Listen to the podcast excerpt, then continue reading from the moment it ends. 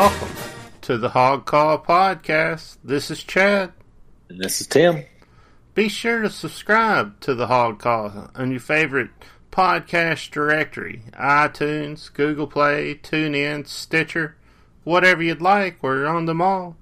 The Hog Call is only live, real time, uncut, uncensored Razorback podcast created by fans for fans. Friend us on Facebook at Hog Call Podcast or follow us on Twitter at Hog Call Podcast. Chad runs the Facebook page and Tim runs the Twitter page. Support the Hog Call Podcast by helping us spread the word. Give us a five star rating and leave a comment, even if it's just go hogs. This will go a long way to allow other Razorback fans find the podcast more easily. If you'd like to throw a tip our way, you can support the podcast financially by clicking on the link in the show description. We're counting on fan support. Do you have something Hog Call Nation needs to hear? Leave a voicemail by clicking the link in the description below or send an email to hogcallpodcast at gmail.com. Well, it's good to get that mess out of the way. How's it going, Tim? Hey, Chad, doing really good tonight. How are you? I'm doing real good. Everything's going pretty good. Uh, you know, we got Limbo on the podcast, uh, Limbo Parks on the podcast later uh, today. So you guys are going to be able to get a listen to that, and that's really exciting. He had some really good stories to tell, and we really enjoyed being able to sit down and pick his brain, and, and he dropped some serious knowledge bombs about the University of Arkansas and his time there, and I think everybody's going to enjoy that interview. Yeah, Limbo was great, incredible storyteller. He comes from a Razorback teams that won, you know, ten games one year and uh, nine the next. Mm-hmm. So uh, a time when we were pretty good in the 80s in the in the SWC. So it's really cool to hear uh, the guy, as, as you'll hear later, he's a winner every everywhere he's been, from playing to uh, playing football to wrestling to to coaching. Now he's won state championships. He's uh, his time in the NFL never lost a game. So I'm really excited for you guys to hear that. Yeah, me too. So, you know, we had a little bit of a technical difficulty last week. I just want to say we're sorry about that. You know, we had some people send us some messages and uh, leave a review on uh, the uh, iTunes, and it's just one of those things that happens. You know, we never uh, went into this thinking that we were to be doing this as uh, much as we are, or have a fan base as large as we do at this point. And uh, anyway, we we apologize uh, about that. It was what the Valsboro State game and the Tulsa game that yeah. we talked about. Yeah, the Tul- the Tulsa and every. I mean, that was a game that was on. So everybody that's listening to this podcast to uh, watch it or can go back and listen to it. There's then we previewed Valpo, which wasn't an exciting game even in that one on TV. Mm-hmm. Um, we ended up winning. So we, if there was a time, it's not like we missed a big. You know, that's it's better now that we got that out of our system right mm-hmm. before conference or Indiana this weekend, which we'll talk about, and conference basketball season starting up. So sorry about it, but we're we're um, we're getting better. We're growing. Yeah, as Chad said. So crazy. Um, those things happen, but we'll we'll be better. Yeah, yeah. It's just a uh, a technical glitch, and it's just one of those things that there was no way to know it was going to happen, and no way to prevent it. And you know, when you do a live podcast the way we do, and we try not to cut it up. We try not to, you know, get a producer to come in and, and make it fancy and and uh, you know mess around with it. And we try to give you a real live raw podcast. You know, sometimes you have those incidents. So yeah, it's definitely you know uncensored, uncut as we've been from the get go, raw and. Um, that's kind of what you get. Like we're hanging out with you. We're going to make mistakes. We're not polished. Um, we have coaching degrees, not not communication degrees. Mm. So, you know what I mean. Uh, but exactly. Thanks to everybody for understanding. It is nice to kind of when people say that, you know, you know, you're getting listened to. It's like, hey, you know, they're missing out on us talking about the Tulsa and Valpo uh, mid December basketball game. Absolutely. So, anyway, uh, moving forward from that, I guess there was a Twitter poll, Tim. Yeah, on uh, you know, I think maybe last weekend, just kind of checked and uh, getting all these notifications like, oh, your poll by uh, uh, a real flavor beeps at Rob Seacrant. Um, he did a poll for up and coming hog podcast of 2019, got 771 votes. We won 80% of it. Um, this uh, Rob, I guess, you know, even though he thought highly of our podcast to to include us in this, as there's been a, a spring up of, of Razorback podcasts in the last year. Mm-hmm. Um, kind of after we got after we kind of really got started. Uh, there's been a lot more, so it's, it's, cool. I really appreciate that we were included in that. But and then it kind of made a maybe a backhanded compliment or backhanded at us that people were confused that we were the hog pod. Does hog pod hog call sound right? Uh, the same? It doesn't. It's different. Uh, hmm. every, I think everybody's pretty sure this is not talking about Bo Mattingly. I yeah. think it was. I think it was more the fact that um, that we we got word of the the the, um, the Twitter poll. Mm-hmm. You know, maybe a couple hours hours after it was created. Oh, let's share this for our fans and yep. and then oh, jumped up to Boom. where we sat at eighty percent. So cool poll. We appreciate it. Absolutely, yeah, it was really cool. Really appreciate it, and uh, yeah, we appreciate everybody that went and voted, all the listeners, and uh, you know, you showed out for us, and and that's awesome. So you know, honestly, if I, what two years ago when we started this thing, it was just a thing that we were going to do, just a personal thing, and and we were just really putting it on the internet just as a way to kind yeah. of document it and just uh-huh. have it there, you know, so we could go back, our kids could go, others could go back and listen to it in the future, and, and uh, golly, it just kind of blew up on us. It, uh, I just really appreciate everybody's time. Yeah, as you said, yeah. I mean, we were just trying to document this time, especially you know, it's like all right, new coach, you know, new new new uh, football coach regime, and uh, mm-hmm. what are we going to do? Let's let's let's document this. Absolutely. And uh, these have not worked out, but one day when we win a national championship, we're going to be able to go back and we should go back and listen to this absolute seller to even, you know, when we're when we're win championship, then we start averaging ten wins a year, and uh-huh. people, and we were all fans are getting pissy because how did we finish second in the SEC West? you know, you know, we'll go. We can go back and look back at these recordings and, and get a how, real reaction you know, from.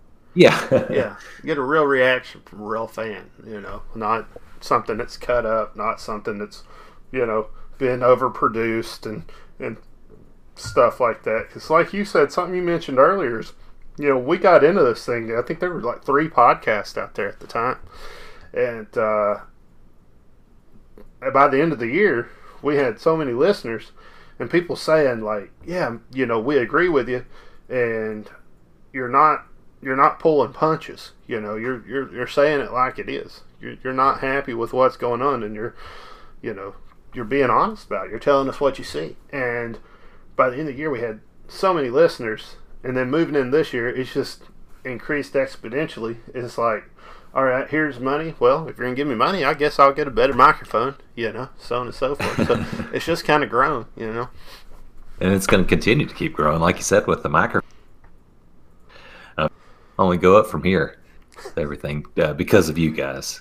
Absolutely. So thank you. We'd thank still do it if we'd still do it if it was just us talking into the microphone and listening to it back over. But we appreciate you guys, every one of you. Every single one of you that are listening every single week all around the world, which is just amazing to me. Yeah. It's, it's hard. Oh yeah. It's hard for me to fathom uh, when I look at all of our stats where we're at right now. So, thank you, uh, and we really appreciate it. And if it wasn't for you, we wouldn't be able to be here and do this. At least the quality that we're doing, and it has, uh, you know, I guess bought into it as as we've become. Uh, you guys have really helped us grow. So, thank you so much. Yeah, absolutely. I'm looking forward to uh, many more. Yeah. So we got to say uh, offensive coordinator finally. Uh, we're going to have uh, Kendall Briles coming over. Uh, he, you know, no way to sugarcoat this. He was in a uh, scandal uh, over at Baylor, and you know I have done a lot of research on this. I know Tim's done a lot of research on it we just kind of wanted to be able to give you guys a lowdown of, of what maybe went on, what we could find there, and and you know kind of how we felt about it, and, and really it was good for me to be able to put it into its place so that I could have a good understanding of, of what went on, how it went on, and like what his connection to it was, so that I could have a, you know, I guess a better conscience uh, watching the games. And I tell you, honestly, uh, I'm not sure that he knew about the 53 rape allegations that the that the team was sided with. Uh, I do think you know obviously Art knew that was that was uh, foregone, and I know that Kendall was the right hand man there, and I'm sure he maybe had knowledge of it in passing or something. But this is also one of those things where you know you probably you're not telling a lot of people. There's a lot of privacy involved, things like that, and uh, you're not talking to a lot of people. You know, we, we know that the that Art was involved. We know the volleyball coach of the girl was involved. That mm-hmm. was that was in this. Her mom was involved in it. There was the strength and conditioning coach that was involved in it over there at the time, and that's who we know like was definitely privy to these allegations and, and the things that were going on. And we know that none of them went and told the judicial uh, folks about it and uh, at the at the university, and this includes the AD uh, all the way up. So the president, yeah, yeah, Ken Starr, the president of Baylor. Ken Starr, the president. Yep, and you know, whenever they told Art about it, it is reported that he said that they needed to call the police and tell the police, which seems like, you know, the right reaction to me.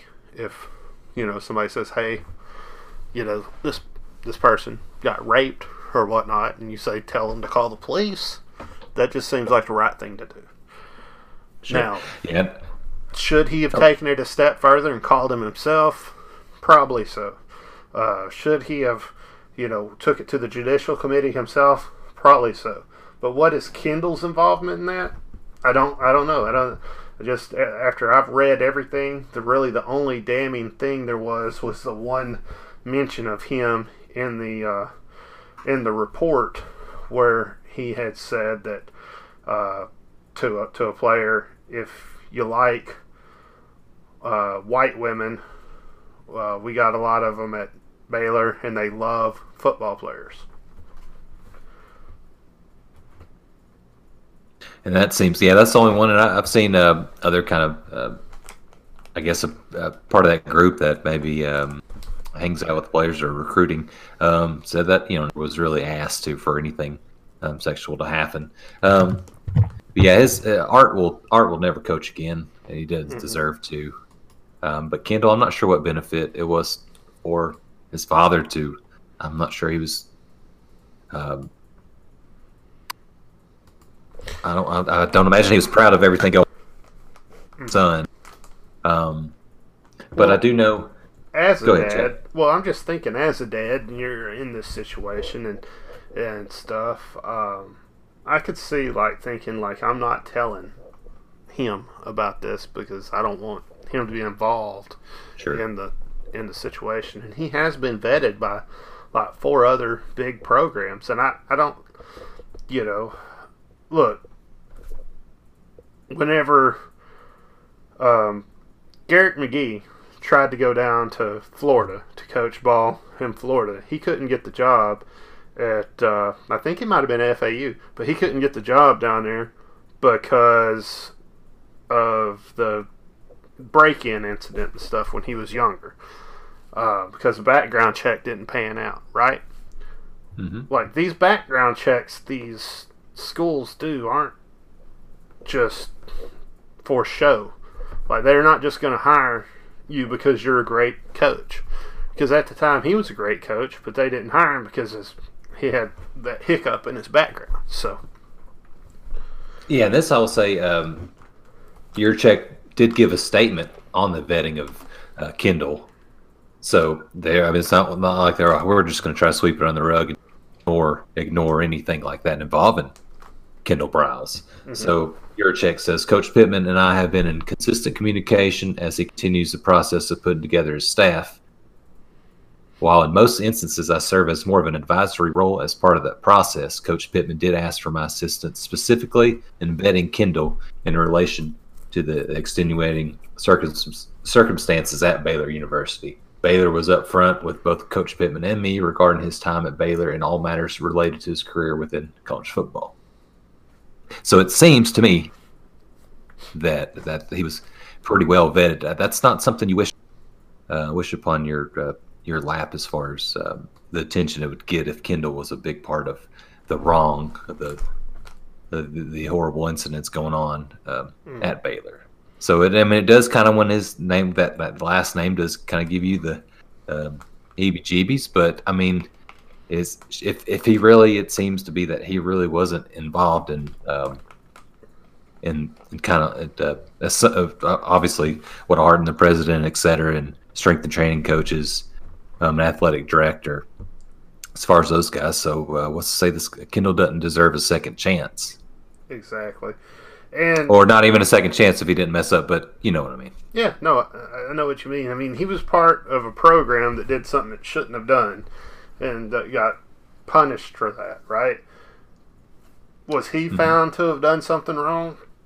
Yes, but you know, definitely was wasn't the seriousness that the the other coaching staff and coaches had done. And it sounds to me like he owned it when he talked to, you know, Pittman and and Yurachek and said, you know, look, I did these things. I know it was wrong, and you know, I'm not going to do it again.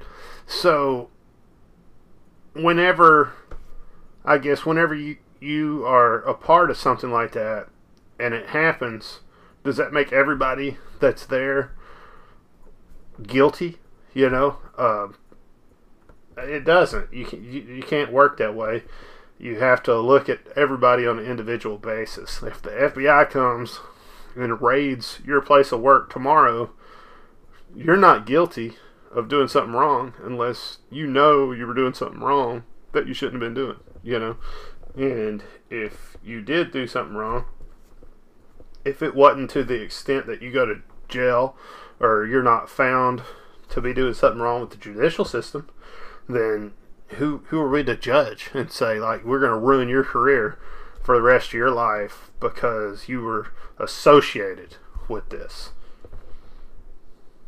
Yeah, and, and also at least the you know Democrat Gazette is commonly known, kind of well known that there was pretty much three three coordinators that kind of got interviewed and their names were uh, heavily in the running. Mm-hmm. Uh, uh, Kendall Briles, Major Applewhite, and Chip Long. So it wasn't if if something was even on the fence about Kendall, I, am not sure that they wouldn't have looked in those other two directions. Mm-hmm.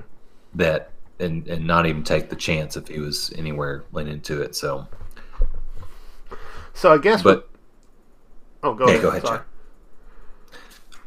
No, I was saying. Uh, it seems. I mean, seems from kind of what we've heard about from other coaches and his players, kind of um, really saying how they're going to uh, really good regards to him, a young, innovative offensive coach. Mm-hmm. So, uh, what I mean, if Coach Pittman and Yurachek's willing to take him on, then I guess you just got to believe in him and um, yeah. believe he's the he's a, he's a he's a real good guy. Yeah, I agree. I think that you know he he deserves opportunity. I think that uh, you know he's he's getting that opportunity, and, and we'll you know we'll see what he does with it. Um, do you know for myself? Do I have a huge problem with him? Uh, I don't feel like I do. Uh, I don't think that you know he's he did anything uh, that was knowledgeably wrong, where he knew like this is this isn't something you're supposed to be doing. I do think he was probably involved in you know the selling of sex, I guess to to players or whatever, uh, and and to saying you know hey if you come here you know the girls are gonna like you or whatnot. I mean that's obvious. Uh, he got mm-hmm. caught doing that, and I think he's probably learned his lesson from that. And it, I don't. I, I, doubt it'll happen again. He seems like a you could, know yeah, pretty bright imagine. guy, and now the eyes are on him. You know, people are watching for these things. He has to be very careful about how he approaches stuff. So, for me, I think that you know I can give him another opportunity to, you know, prove himself, and I think he's done that at the other schools he was at. So, you know, I'd like to. I, I don't I'm not I don't have a problem with him coming to the University of Arkansas. I'll tell you, as a Bucks fan, I had much more of a problem with Jameis Winston going to the Bucks, and would still like another quarterback because I think he raped that girl. So, Yeah. that's kind of where I stand. Um, as far as what I think of him as a coach, I mean, he's a great coach. Look at what he's done. I mean, when he was at, at Baylor, he uh, had a, a offense that was ranked in the top ten nationally. Uh, whenever he went to uh, FAU, he did it again. Uh, Florida State, you know, he's he did he did okay there. Uh, at Houston, Houston. he yeah. did really good. Um, Florida State wasn't his best performance, but he got into a bowl game. They had a horrible offensive line, and he ran the ball a lot. Uh, a lot of guys think, you know, this is going to be a, a guy that throws it around all over the field, which he has done at places, but he really seems to take the players he has and molds his offensive scheme around those players for that year, which is perfect. It's exactly what we need at this point at the University of Arkansas, I feel like. So I'm really excited to see that, but I don't know if he'll be around more than a year. He hasn't stayed anywhere besides Baylor for more than a year, and that's where I have my reservation. Yeah, that that reputation is going to get to him too. So it might, might be time for to not do that. Florida State, he might have stayed there, not for coaching change. At Houston, the same thing. Uh, Applewhite got uh, fired, so he had he moved on to uh, Kiffin, and Kiffin, I guess he just had jumped up to a better, uh, bigger job. Mhm. But uh, you know, yeah, Florida State, but they had a they were 103 in total offense in 2018, and I think he got them down to 60, is not just burning it up, but uh, you know, almost a hundred percent improvement. And the reason I know this about uh, Cam Akers, their running back this year, was I had him in the Hog Call Fantasy League. But like you were, t- you were talking about his running game, he does run the ball. Cam Akers was, I mean, he had games where he was, I mean, he was a workhorse. And I imagine, I imagine that's part of the reason. In the same day, what we had this past Monday with Rakeem Boyd announcing that he's coming back for senior year, that that seemed to coincide pretty well. And I think, I think maybe, you know, uh, some people made a good point about, you know, Rakeem. You know, he might need to just go to the NFL running backs. You know what? He didn't have a, really a whole lot of. I think it seems maybe Briles is gonna he's gonna use him as a workhorse and show he can last throughout the season, getting twenty plus carries a game. Yeah, absolutely. I think uh, I think you're you're 100 percent right. I think that we're definitely going to see a lot of usage out of Boyd. I think, like you said, that's one of the reasons Boyd stayed. I think that we're going to see a, a, a, a run heavy offense that is going to open up the passing game for us, and I think that's exactly what we're going to need. Uh, what I'll be interested to see is who who do we get um, as our quarterback as a transfer, or do we build up who we have? Uh, do we do we take uh, KJ and say, okay, you're the guy. We're going to run you, we're going to have a running uh, type, you know, quarterback philosophy, and, and we're going to run Boyd. Uh, I expect to see Boyd break some big records, big records. I mean, don't be surprised if you see some of D-Max records come off the board. You know, that's a very good point, Chad. I mean, he had a thousand.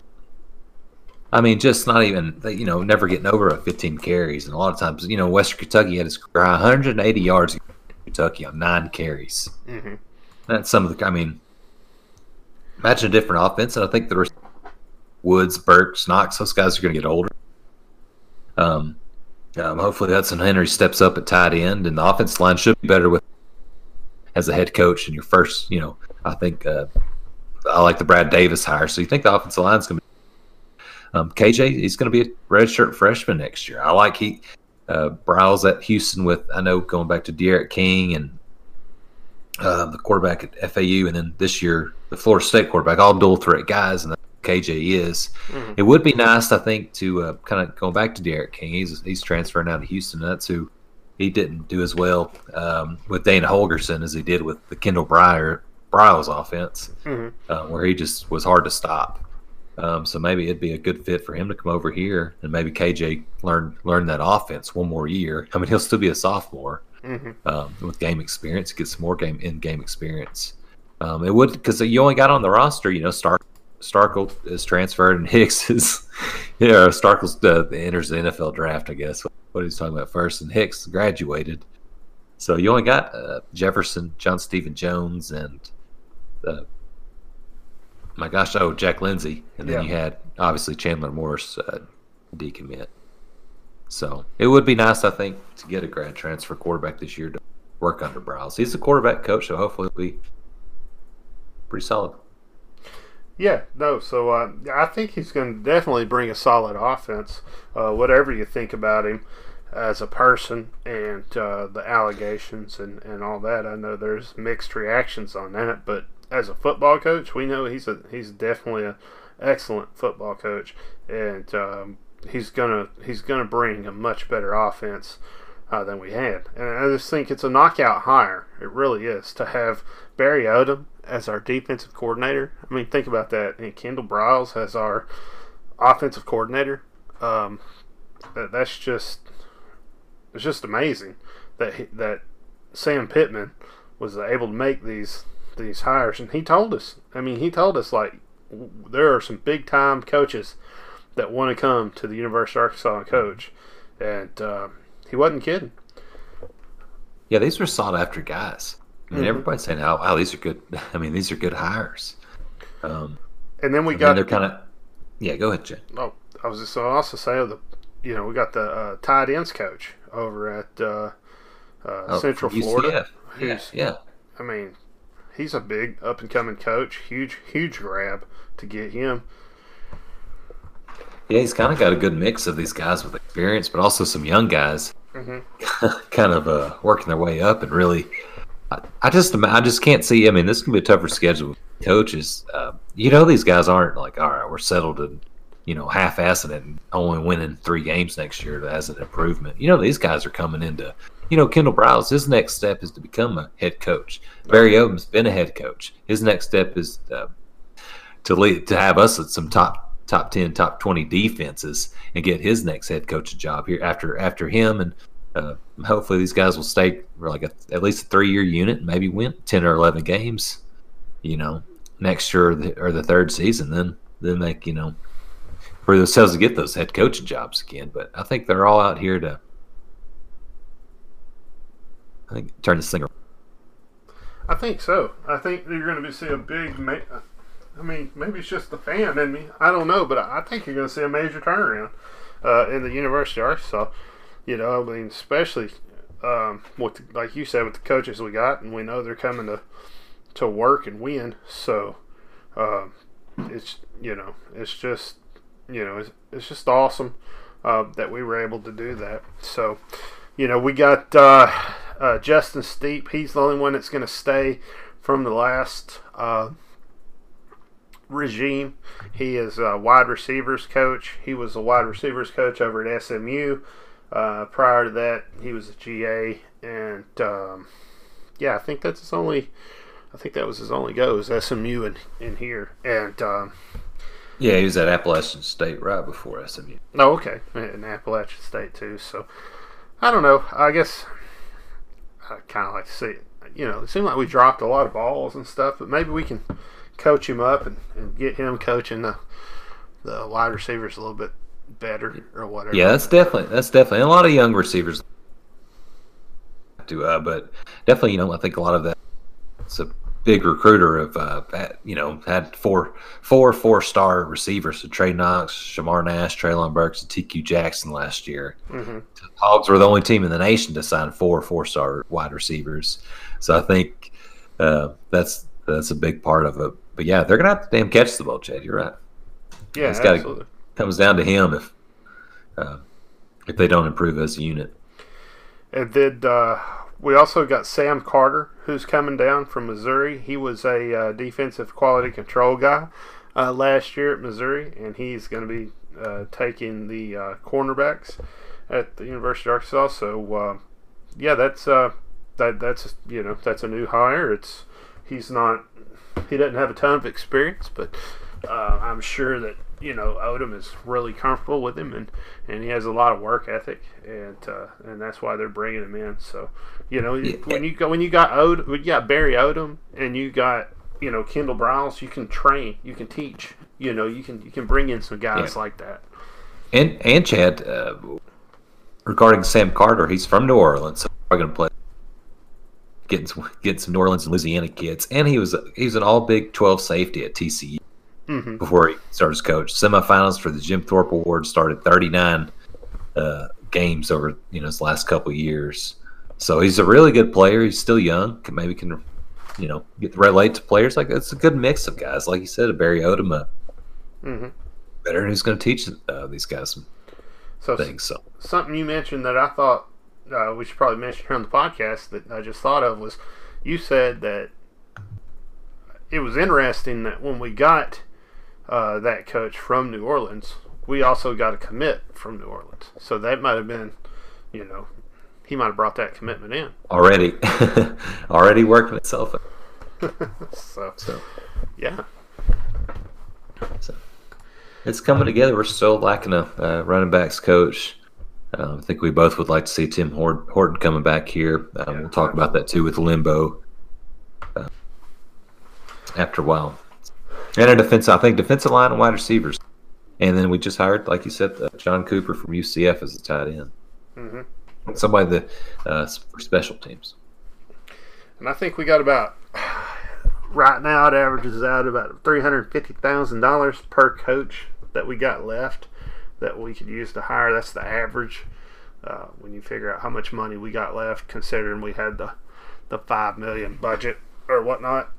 So I expect to see some some pretty decent, you know, additions coming in, and yeah, I'm excited yeah, to see this round itself out.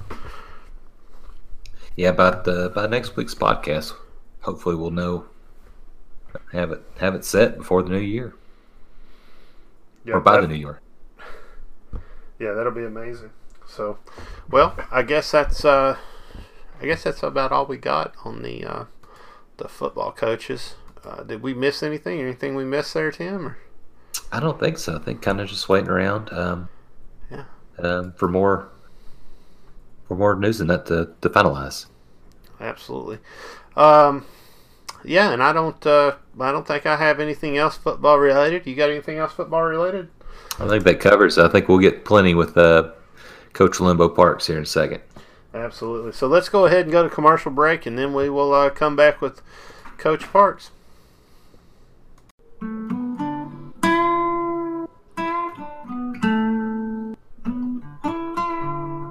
To the Hog Call Podcast. All right, guys, from Kansas City, where he won a national championship as a player in junior college, was a JC All American before moving on to be a two year starter for the Razorbacks on the offensive line for Ken Hatfield's 1985 and 1986 teams that finished with top 20 rankings and went to a Holiday Bowl and an Orange Bowl. He was also an All SWC selection. The Hog Call podcast is glad to have on tonight Limbo Parks. Welcome to the Hog Call, Limbo, and happy holidays to you. Hey, happy holidays to you guys, and thanks for having me. Yeah, I appreciate you coming on. It's always wonderful to have Razorback royalty on the uh, on the podcast. So I appreciate you spending some time to talk to us and, and our listeners. We're really really excited about this. Oh yeah. All right. So, you know, I I've been watching some uh, film, I guess I should say, on YouTube and, and watching the old games and, and going back and and uh, it, you know, you guys had a heck of a run, especially that first year at the University of Arkansas. Do you want to you want to talk to us a little bit about like you want to tell us about high school and how you got there and, and those sorts of things? What made you choose the University of Arkansas? Well, I, will be honest with you.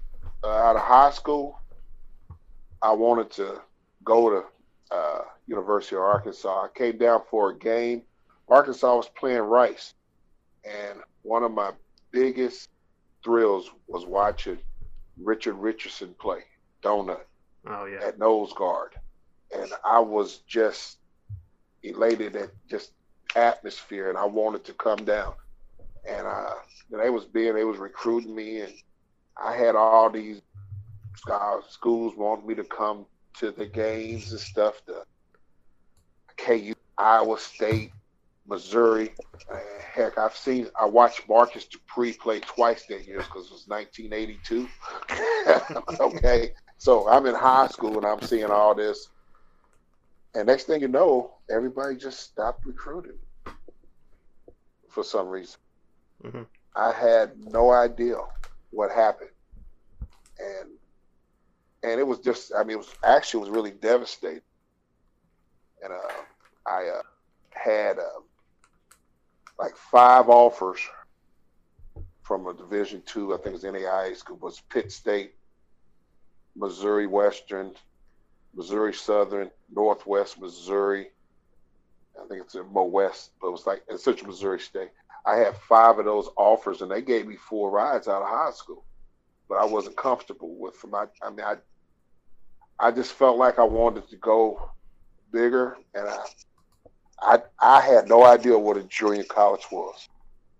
And uh, Mike Foster uh, uh, came up to recruit me. And I don't know if you've seen those laser downs mm-hmm. around. Uh, he's the inventor of that now. he's the oh, inventor wow. of, of, laser down.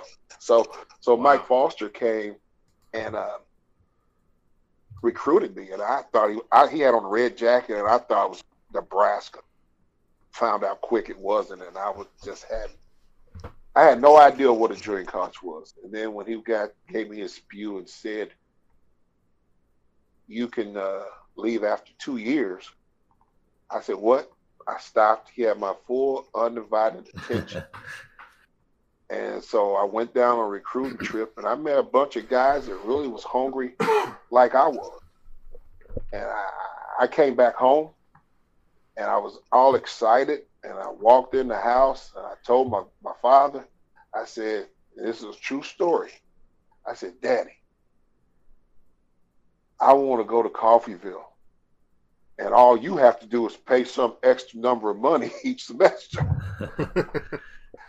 well, he looked at me and put the paper down. He said, Boy, I got five right here. It says I don't have to pay nothing. But he didn't say nothing. And he said, uh, You better pick. I'm not paying for nothing. So I was just heartbroken. Hmm.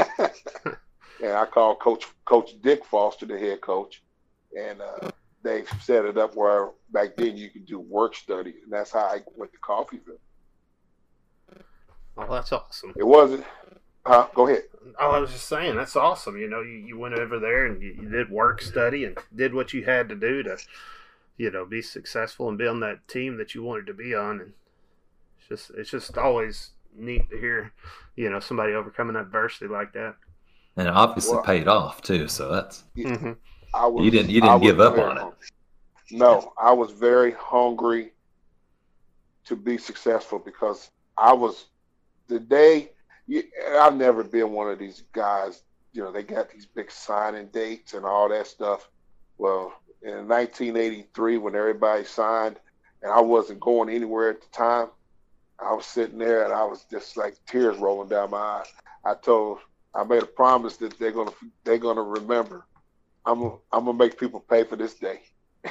and uh, when I went to Coffeyville, we just was fortunate enough the first year to win a national championship with a bunch of guys that was pretty much just like me, just was hungry and and was overlooked by a bunch by a bunch of uh, schools, and we won a national championship.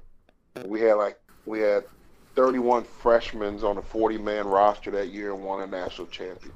So it was pretty good. And the next year, we uh, lost to Nebraska by three points and lost to Butler by one point or something. And we finished still in the top top 10 but you know, everybody wanted to win a national championship. I could have I could have left after my first year because I had the grades,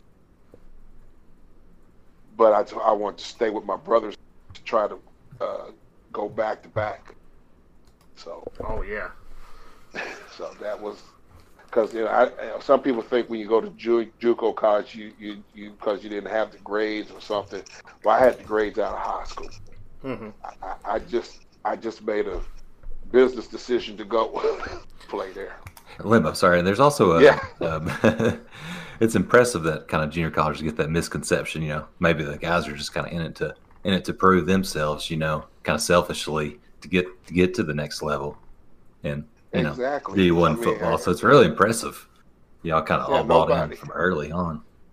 Right. No. Yeah. Uh, like my sophomore year, we we had uh, well, we've had we had like thirteen guys go to Division One. First year, like one went to KU, and he was like all big Big Eight back then. We had one go to Stanford, and he was all Pac-10. And then we had one go to Alabama, Al Bell, and he was all SEC and then myself went to Arkansas and was all first team all SWC.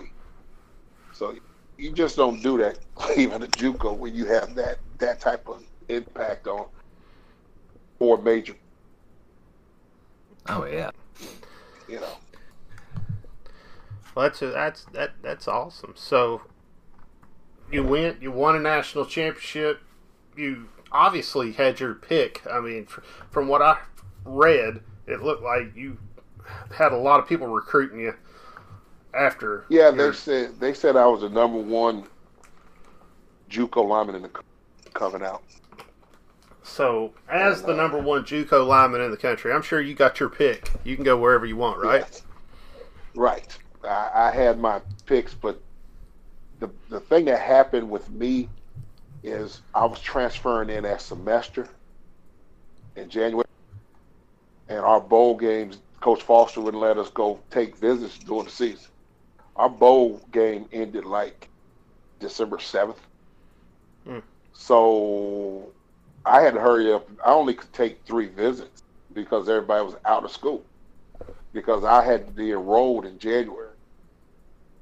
So, so it came down. At first, I wasn't not going to take a trip to University of Arkansas because those was one of the schools that kind of that kind of did me wrong in high school. I was not going to take a visit.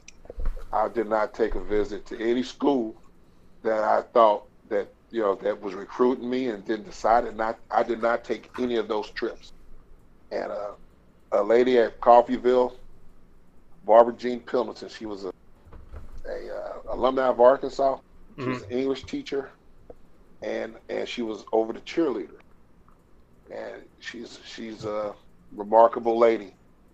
Uh, Jesse Branch was coming to recruit me, and I would not talk to him. I would not talk to KU.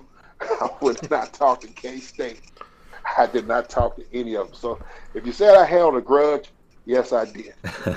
Okay, I don't did blame hold a grudge Oh yeah. Can't blame you one bit.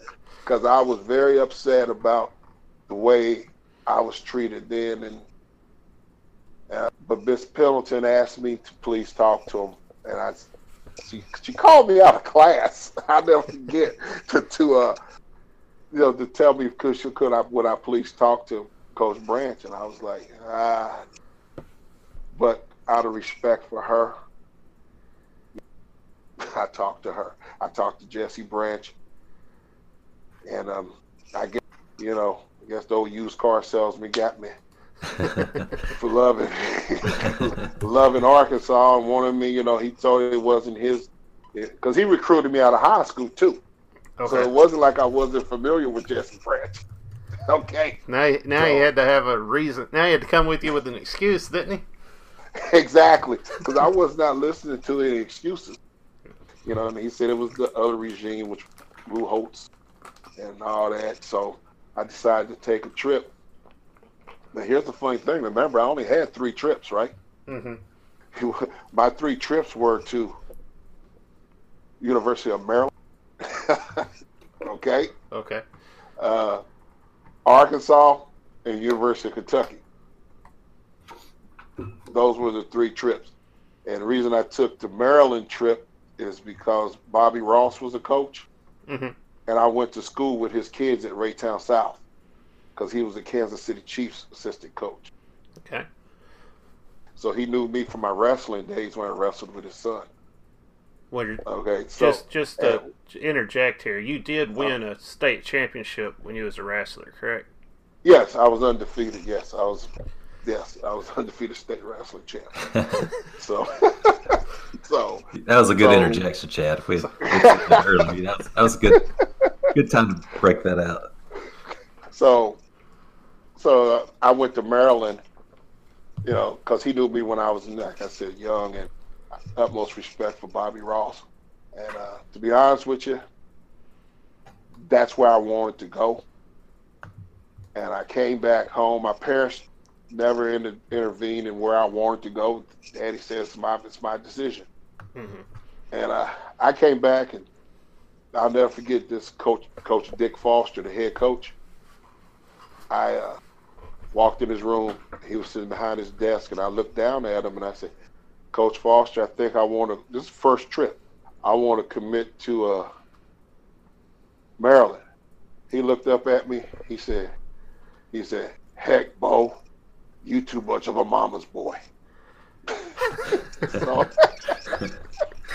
he said, he said your parents deserve an opportunity to see you play. 'Cause my parents never missed any football game I've ever played. Never missed a game. Yeah. And and it's hard for them to go out to Maryland. And then I went on. I said, okay. So I took the Arkansas trip, and uh, they tried to tell me to commit right then, and I said, no, yeah, I could have committed three years ago. Y'all remember? Y'all didn't want me. I'm taking my last trip. okay. So I went out to Kentucky. The only reason I went out to Kentucky because I had a teammate, Maurice Douglas, who was playing at Kentucky. Mhm. So I just wanted to go out there and say hi to him. Okay, okay. so, and then when I went out there, I really didn't like it. I knew I was, I was too far away from home too. So I came back and recruit and And it's to a Arkansas. and it's a basketball school. You know, you don't want to play football in Kentucky. Exactly. Yeah, they gave Bear Bryant a watch for winning a national championship. So yeah, so that's when I committed to Arkansas. Came back Oh, wow. and it's probably the best decisions I ever made. You know. Well, Yeah, Fayetteville's a lot lot closer than uh, Maryland. Way over Exactly. several states over. So that's that's a pretty good reason. I, I bet when he said it, you thought about it like, yeah, that's that's a good point. Yes, yes. Coach Coach Foster was very wise, and he, uh, you know, I use this when I'm helping kids to recruit. Same thing he told me. He said, "You wherever you go, you need to be happy and successful because if you're not happy, you're not going to be successful. If you're not successful, you're not going to be happy." So I always tell my players and stuff when they go, and I tell them, "I can't make that call for you." You have to make that call and you'll feel comfortable. And when I went on my recruiting trip to Arkansas, I felt right at home. Mm-hmm. So that's the story there. Well, Yeah, that was a. I was about to say, did you did you get to attend a uh, Razorback football game in Fayetteville or or Little Rock uh, when you're looking at them oh, to choose oh yes, yes, I did. Uh, matter of fact, Miss Miss uh, Barbara Jean Pendleton put me in her car. And I remember now, I'm riding from Coffeyville, this bunch of one lane, one horse lanes. with a, like a 75 year old lady and she's driving. I, I I asked her probably 10 times, you, you want me to drive? so she drove me to Fayetteville for a game and we went to, I'll never forget, it was 1984. Uh, they was playing Texas A&M at, at Razorback Stadium and it was a cold and rainy day. And I said, I am not standing outside in this. So I stayed. At, I stood in the Broyles complex up on the floors and looked at the games and stuff. So yes, I did come to a game. So you, you've you've seen the evolution from the '80s of the Arkansas Razorback facilities to where it is now, oh yeah. and I know just the evolution of, of what we had when I was there to where it is now has, has been insane. I mean, it's it's one of the best facilities in the SEC. Do you ever like walk on the campus and just say, "I can't believe how big and fast you know everything's growing, or did it seem like you know it just went at a you know at a natural pace? Well, here's what I say. I, I say people. I tell people this all the time. When I came here, I said, once what was once new is now old and gone. okay, mm-hmm. it's gone. A lot of stuff when I was there is totally gone. I mean, it's in your memories or you got pictures of it. And and and they did a wonderful job with the stadium. They did a wonderful job with the facilities. One thing that I did uh, two years ago when I went to a game, you know, uh, when NCAA got rid of the athletic dorms, Mm-hmm. you know, right across from the football stadium is where we used to stay at. That was that was the athletic dorm of, of Bud Walton and Wilson Sharp was right there, and I was standing there looking at it, and I saw these Greek letters hanging out, and I think I got sick to the pit of my stomach because my home is now frat house. And that was and that was prime location to to walk right across the street to the practice and games. My goodness, why would they ever do that? Why would they ever I change know. that? Well, they moved it I up know, to and it was- Maple, just on top of the hill. Yeah. So. And it's Hey, that so was new prime up for there me, too. Hey, that was prime for me because I could just run out my dorm and run up behind the union, and I'm up on campus hmm for class. It was, it was a great location, and I mean, it was a great, it was a great dorm. And, and like I said, now I see it. I just like I, I just got sick when I saw it. You know, is, that was a frat house. I couldn't believe it. Oh goodness. So you have committed. You you coming to the University of Arkansas. Ken Hatfield's the coach. I mean, they're having really good years. Um, he's he's uh, we we've we've been winning a lot in the Southwest Conference. Um, you know, it's just it was almost like a a given we were going to get several wins at the University of Arkansas at this time. At least that's you know how I always felt about it. I was pretty young at that time, but uh, is that kind of how you felt moving in? Did you was it like you just knew Well, when- like it was going to be a decent year? when I came in, they were they were losing uh, uh, Ira Wells and um, um, uh, Marcus Elliott at guards. That's what they was recruiting me for. Mhm. Come in and play guard. I played tackle at Coffeyville, and uh, I said okay, because I knew I wasn't tall enough to play Mhm. uh, tackle. So I was I was fine moving to guard. If I was really smart, I should have moved to center. then I could play three positions. You know. Mhm. So, but I wasn't smart enough to figure that out till after I was done. So they moved me there, and they they started me out. You know, I always tell people in the winter back then I used to put on my winter coat. I would call it. So I was probably wearing. You know, back then, if you weighed over two ninety, Mhm. uh, it was you wasn't you wasn't going to play at University of Arkansas. They wanted me down in weight and stuff like that. Okay. So I was had to lose weight. They put me on a training table. Had me, I think me, Buddha, Big John, and someone else. Lynn Norm, I forgot. He said it was too fat to be a hog. I'll never forget that. That's what they called it. So we had to eat at this special training table and stuff. But I never lost weight during the spring because I always lose my weight in. So they put, I wound up being first team. And like I said, I weighed at 295 then. And I went home. I didn't stay for summer school. hmm And when I came back, I was 250. Okay. I was ready to go then. I mean, I, I, I, in the winter, I always put on a little extra weight. Okay. but I was, I was ready to go. And like I said, one of the funniest stories, well, it wasn't funny to me because I was a little, I was a little perturbed. Uh, so I wound up being first uh, first team in the spring. Came back in the preseason first team. The week leading up to the uh, Ole Miss game, first Division One game I ever ever played, the offensive line coach told me uh, he wasn't sure if he was going to start me because I uh, never played in front of 60,000 people. Hmm. I kind of looked at him like, what, what do you mean? So I said, uh, no, I did everything you asked me to do. I think I earned the right to start.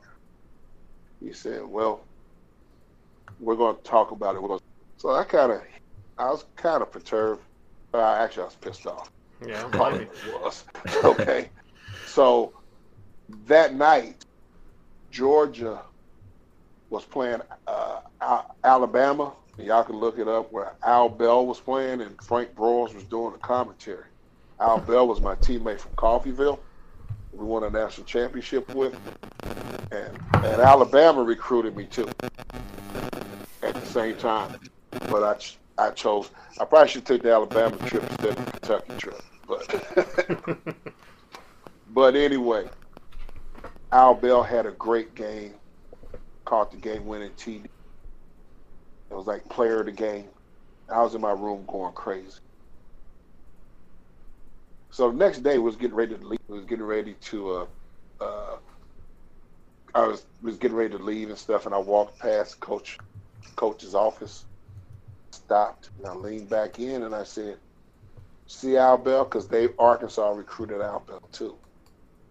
Did you see uh, Al Bell last night?" He said, uh, "Yes, I did. He had a great game." I looked at him and I said, "Yes, he did." He he never played in front of sixty thousand people before either. And I walked away. so, so needless to say, I wound up starting playing. against. So now you're you're starting against Ole Miss at Ole Miss. Oh yeah. I watched the highlights, and there was one touchdown, and I I believe it was for uh, Tony Holmes, and you just cleared the hole. And let me tell you what, for anybody that went back and watched these games in the '80s, you gotta go watch them because it's a different level of athleticism. You talking about firing off the ball? You just don't see it like you guys were doing it, or the defense coming at y'all. Right, right. I've always prided myself on if I can't get a yard, I don't need to be playing, and we don't need to win the game. hmm That that was my that was my mentality. You know, it, it, I want I want wanted everybody to I wanted the coach to call my number behind me. You know, hmm and uh, it's like you know I always tell I'm on a train track, and I'm going this way. Mhm. Whatever's in my way, I'm gonna take. I didn't care, and that and that's what's the mentality. And we had some we had some really good offensive linemen, especially in '85. Oh yeah. '85 was was a was a great offensive line. Uh, David McGee, uh, Chris Beckett, Andy Upchurch center. Uh, you had Dale Williams left tackle. I mean, those guys were, were awesome, and I I just fit in with them. I mean, they were you know, the three seniors we had up there was awesome. hmm So Yeah, and I, you know what I thought was like the physicality of the game, and of course you're running a, a Wing T at the time, you know, um, and you got I, I don't know, it's it, it was just I think the physicality and the the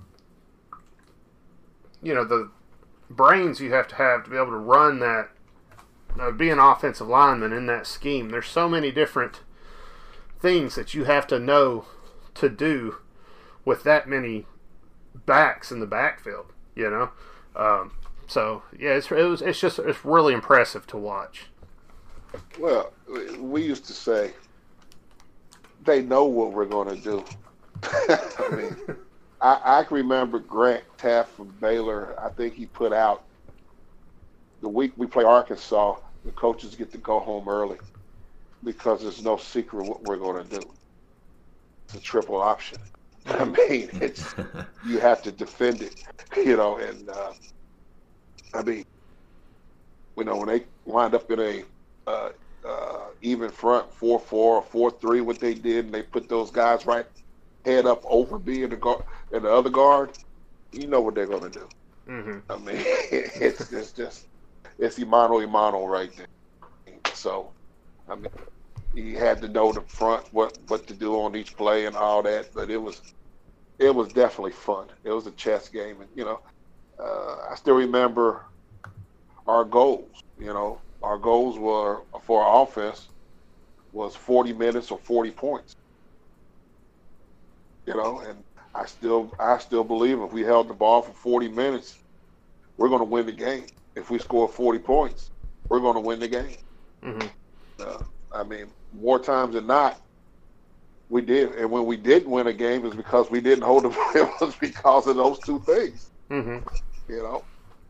Well, you only lost two games that year. One to Texas and one to Texas A and M, which Yeah, that, that's that Texas game still kind of haunts me a little bit. you got your payback the next year though when y'all went down there and was on ESPN and everything.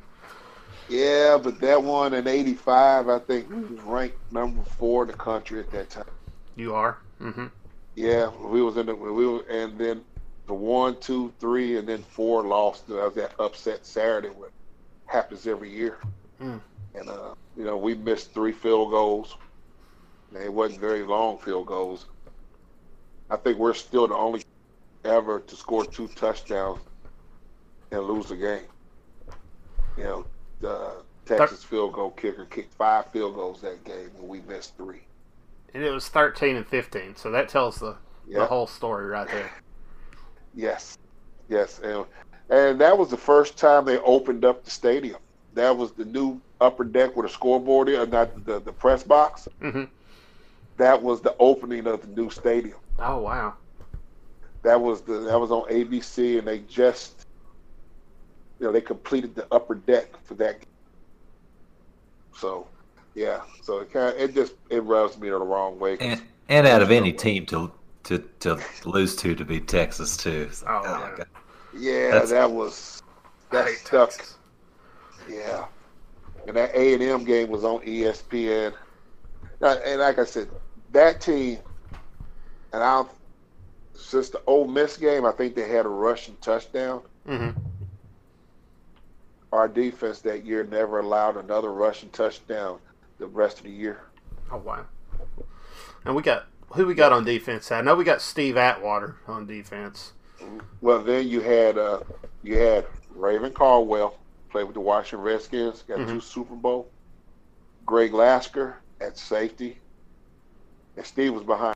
Uh, who played with the uh, New York Giants, got a Super Bowl ring. Um, you had Kevin White. You had Nick Miller that played. Uh, White played with San Diego. Nick played with Cleveland Browns. Wow. You had Basil. You had Basil, David Dudley. Uh, yeah, you you had uh, Tony Cherico on there and Jerry Jones, uh, Gerald Jones on there. I mean, yeah, we had, we had some good players, you know. Mm-hmm. So Oh they, yeah. they did a great job. You know, you had a yeah, you just had some really, really. I mean, we had some great players. So, and offense, Yeah, that had- you look at it, you got Bobby Joe Edmonds over there. You know, uh, James Shibest was wide receiver. You know, Donnie Centers. Uh, yeah, Terry Tatum, James Rouse, Carl Miller uh, Marshall Foreman, Derek Thomas. So, so Yeah, we had some. We had some good. We had some players. yeah, it's picking. Have to pick your poison in that in the option. Yes, yes, you did. So Mm-hmm. I mean, because because if you mess around, Shibest will catch will catch a BB in the dark. you know. So that '85 year, what is the what's the most memorable game? Was it the Arizona State game where you go to the bowl game, Holiday Bowl that year, and you win by one point, or was there another game that really stood out to you? Well, the Arizona State game, because for me, there's an undercurrent with that game with me. Okay. Because University of Tulsa was recruiting me heavily, and they were upset because I wouldn't even talk to them. Because I told them, I, I, I, wasn't, I said, in 1984, y'all won 10 games. Y'all was 10 and 1. And y'all didn't even get invited to a bowl game back. The only game they lost to was the Arkansas. And you didn't go to a bowl game. I don't think I want to come to a, you know, where you went and you don't even go to a bowl game. And the head coach at the time was uh, John Cooper. So, so you know, he said I was trying to big time. I said, okay, well, now I'm not coming. So he wound up getting the head coaching job at Arizona State. Uh oh, okay. so, so, so all the years at Tulsa when he used to lose to Arkansas, so here he is now playing Arkansas, and here I am playing over there, and he, you know, so, and then the guy that when I went to my Kentucky trip was uh, Skip McClendon, and uh, he played at Butler County, so we was rivals. He's playing at Arizona State. Both of us decided to go to our prospective schools on our recruiting trip at Kentucky. He decided to go to Arizona State. I decided to go to Arkansas. So he's playing. He's playing in that game.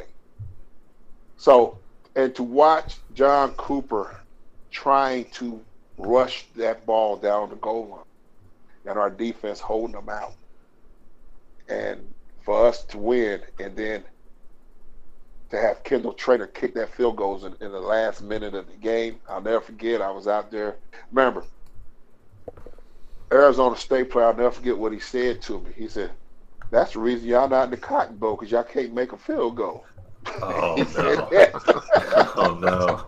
That's what he said. Oh, okay. And, and, and Kendall Trainer drilled it right down the middle, and that was you know pretty from a erratic kicking game you know, kind of sauce not make, you know, could have made the Cotton Bowl to there because you know back then you didn't have you didn't have all the like I was watching today the uh, walk on in the uh, well you had the Independence Bowl but you didn't have very many bowl games so we had you had to get what you can get so but that was a very rewarding uh, game for us you know to come back against the caliber team of Arizona State.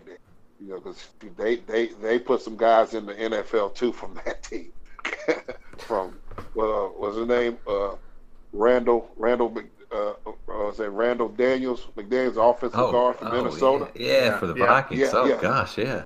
Yeah, he was on the team, and then Fletcher, the DBs, and Skip that played at Cincinnati, and I mean, they had some pros on their team Wow. too. so, oh, and Dan Saleaumua that played with the Chiefs, he was their nose guard. You know, so yeah, they they had some pros on their team too. So Yeah, that's a that that was a battle, eighteen to seventeen. I mean, that's a yes, yes, yes. So that was awesome. Yeah, that has that has to feel good winning a bowl game to, to end the year, especially Yes, especially knowing you have another another year to build off too. right. I mean, I, I you know, I came in Arkansas. I wanted to win a national championship. That's Yeah, to me. Mhm. And I, and I never. We finished twice, two years in a row in conference, and finished in the top twenty. Never won a conference championship, which still bothers me because we were good enough to to win. hmm sure. they just didn't have it, you know. You know, because like I said, you lose to uh, Texas and you lose to A and M with uh, by six points. You know, Well, you guys were kind of the you you're the foundation of the championships that um, Ken Hatfield was able to win at the University of Arkansas because he didn't win one until 88, 89, and, and then in 94. So, right. He said, like, if it wasn't for your level of play and what you brought to the university, he would have never been able to build up to that to that point. Well, I would I would think so. I would hope you I would hope so because I had one of my teammates. I always go to Dallas in the summer. Goes a bunch of my teammates: Greg Thomas, Donnie Center, Johnston. You got a bunch of guys. We'll, we'll always go down and hang out with them. Mm-hmm. Uh, Nate White down in Dallas for a week before I start my football season here. So I'll go down and hang with them. And Donnie Centers told me something last year that I never thought of. He said when I came there, I brought a little different edge to that what the offensive line needed. And I was like, "What?" He said, "Yeah, you you had a little chip on your shoulder when you came." and I was like, "I did." okay. so, but he said, I, he said that's what they needed, and I was like, okay, well, if you said it, I guess you must be right because you were there before I before I was there. you know, so so I mean, I always, which which I I really appreciate him saying that.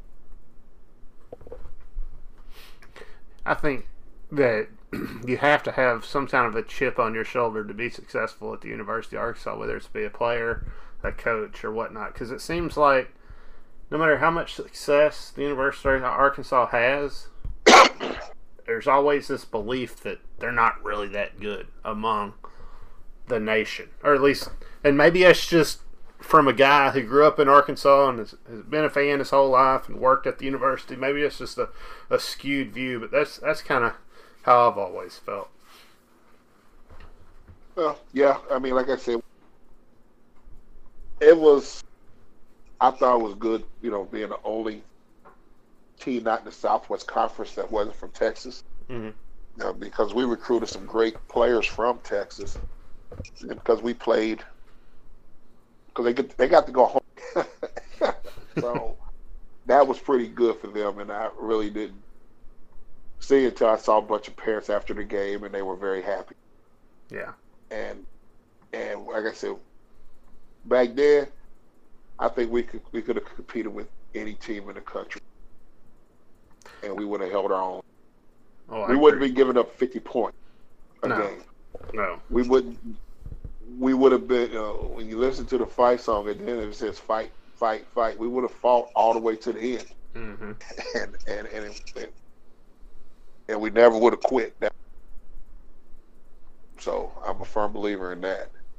Yeah, I think any any time in the Razorback football, um, it's the best teams. You always had.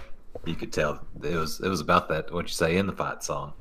It's kind of you know fighting hard till the finish, and you can tell it too.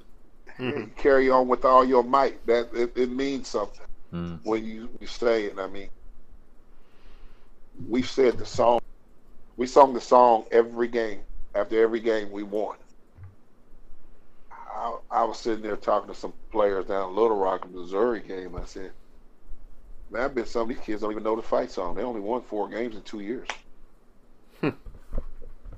I mean, I, I, I, mean, only way I only way I learned it was to sing it. Mm-hmm. you know. You know, you're gonna have to after the win, so. Exactly, and, and and and we look forward to singing it. Mm-hmm. So I mean, I mean, but I think I really think Coach Pittman going to get it turned around. Yeah, I think so. I think so too. So you're moving into the 1986 season at this point, uh-huh. and this is your last season at the University of Arkansas. So what's that? What's that transition from the 85 to 86, you guys feel like, I'm sure y'all feel like, hey, we we got a chance to win a national championship, especially after the big bowl win. All the games are close, even the ones you lost the year before. Right. Right. I mean, I'm. I'm gonna tell you a story that happened. I'll never forget during two a days, and I. We were at the training table we just got through practicing in the morning. It was lunchtime. And we had one of our players sit there. I guess he's he was from Little Rock. he said,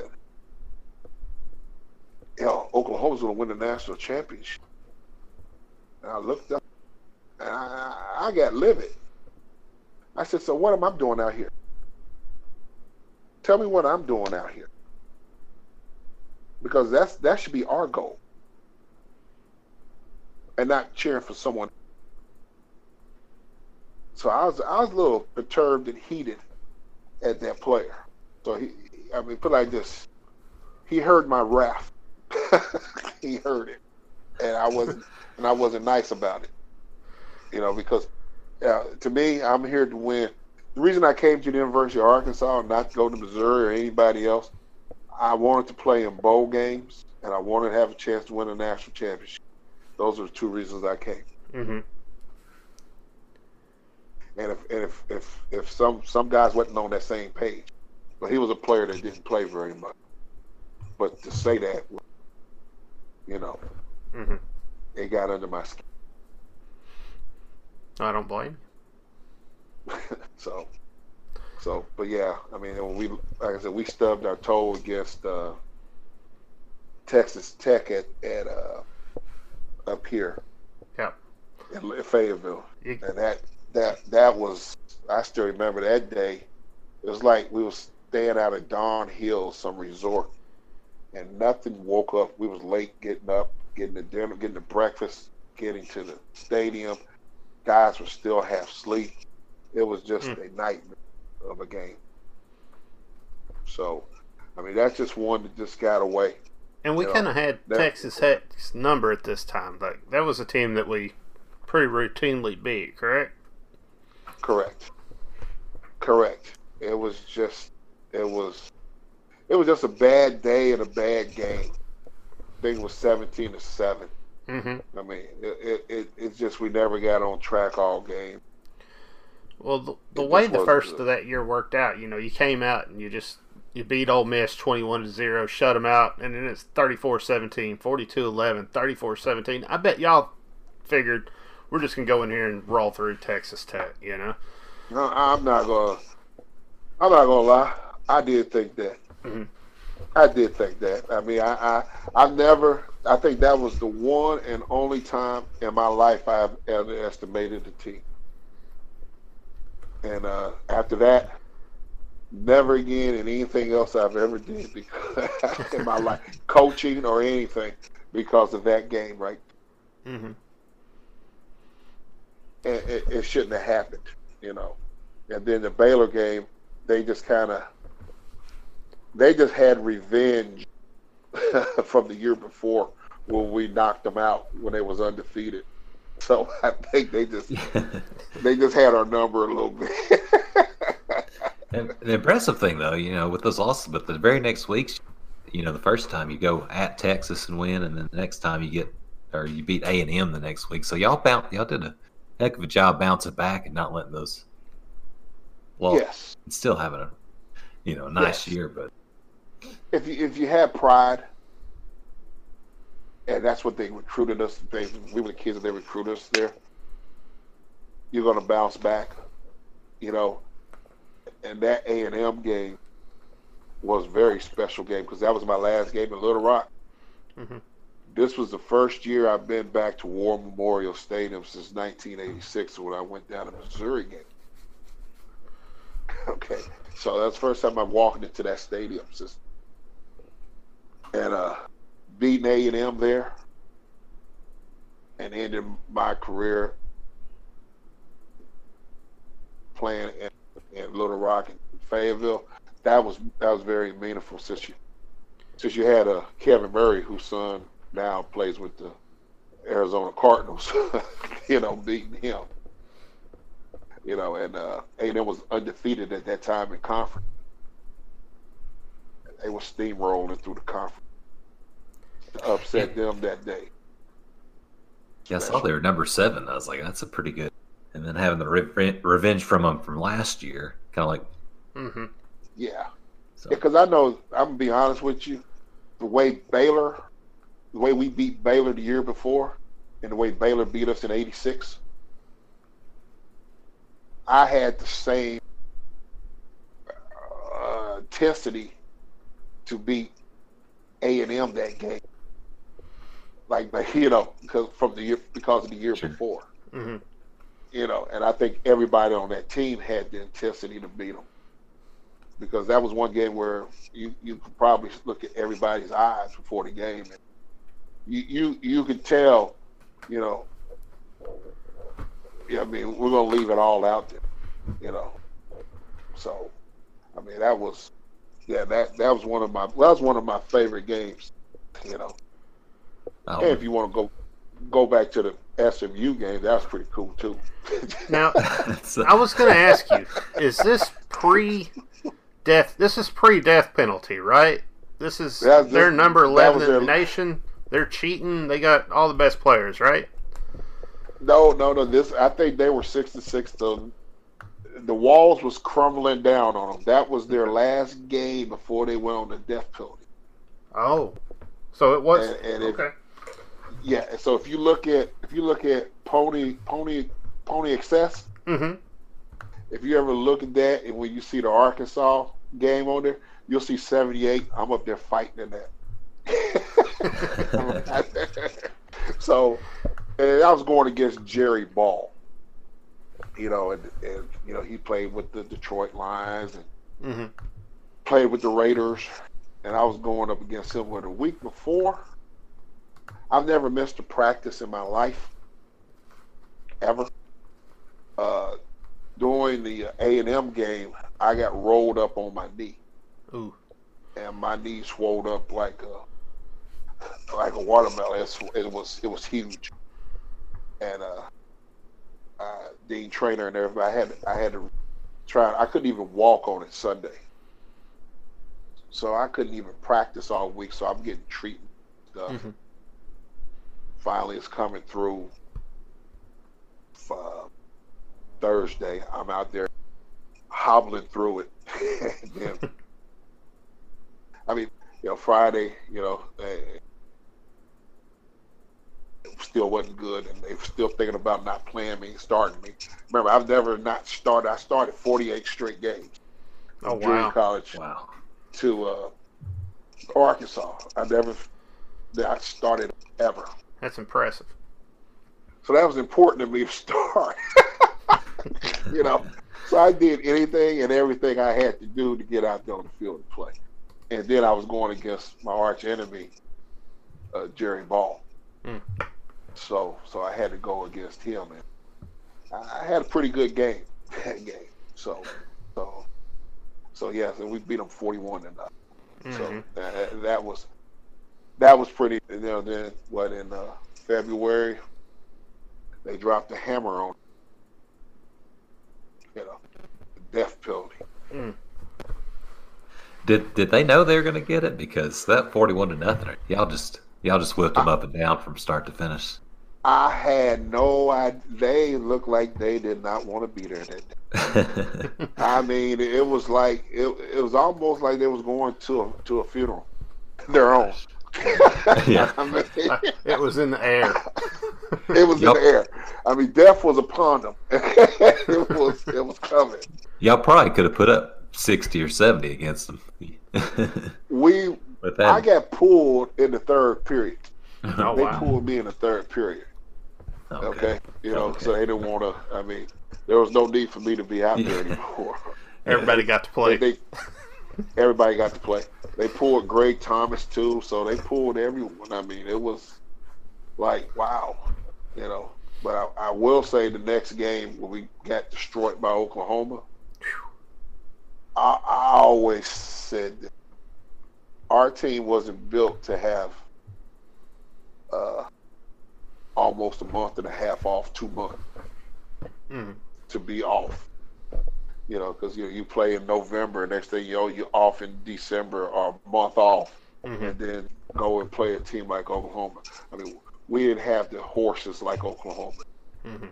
You know, so we talk about being rusty all the way around.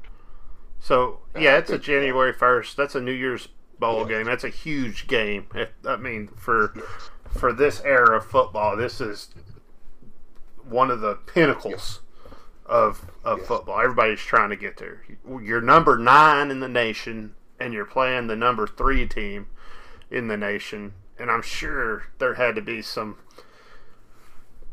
feeling like we should be we should be ranked higher, number nine in the nation. Like going into this game, the Orange Bowl in Miami on NBC, just a huge game.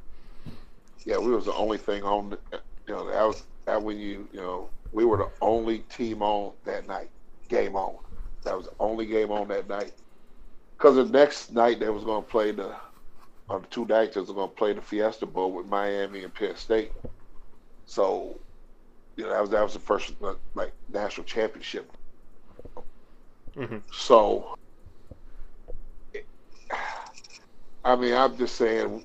I'm not saying we're not a 42 to 8 game with them. I mean, we had like seven interceptions, turnovers, sacks. It was terrible. Mhm. It was like we, we couldn't get out of our own way that night. I mean, it was it was people that I, I'm looking at like, what are you doing?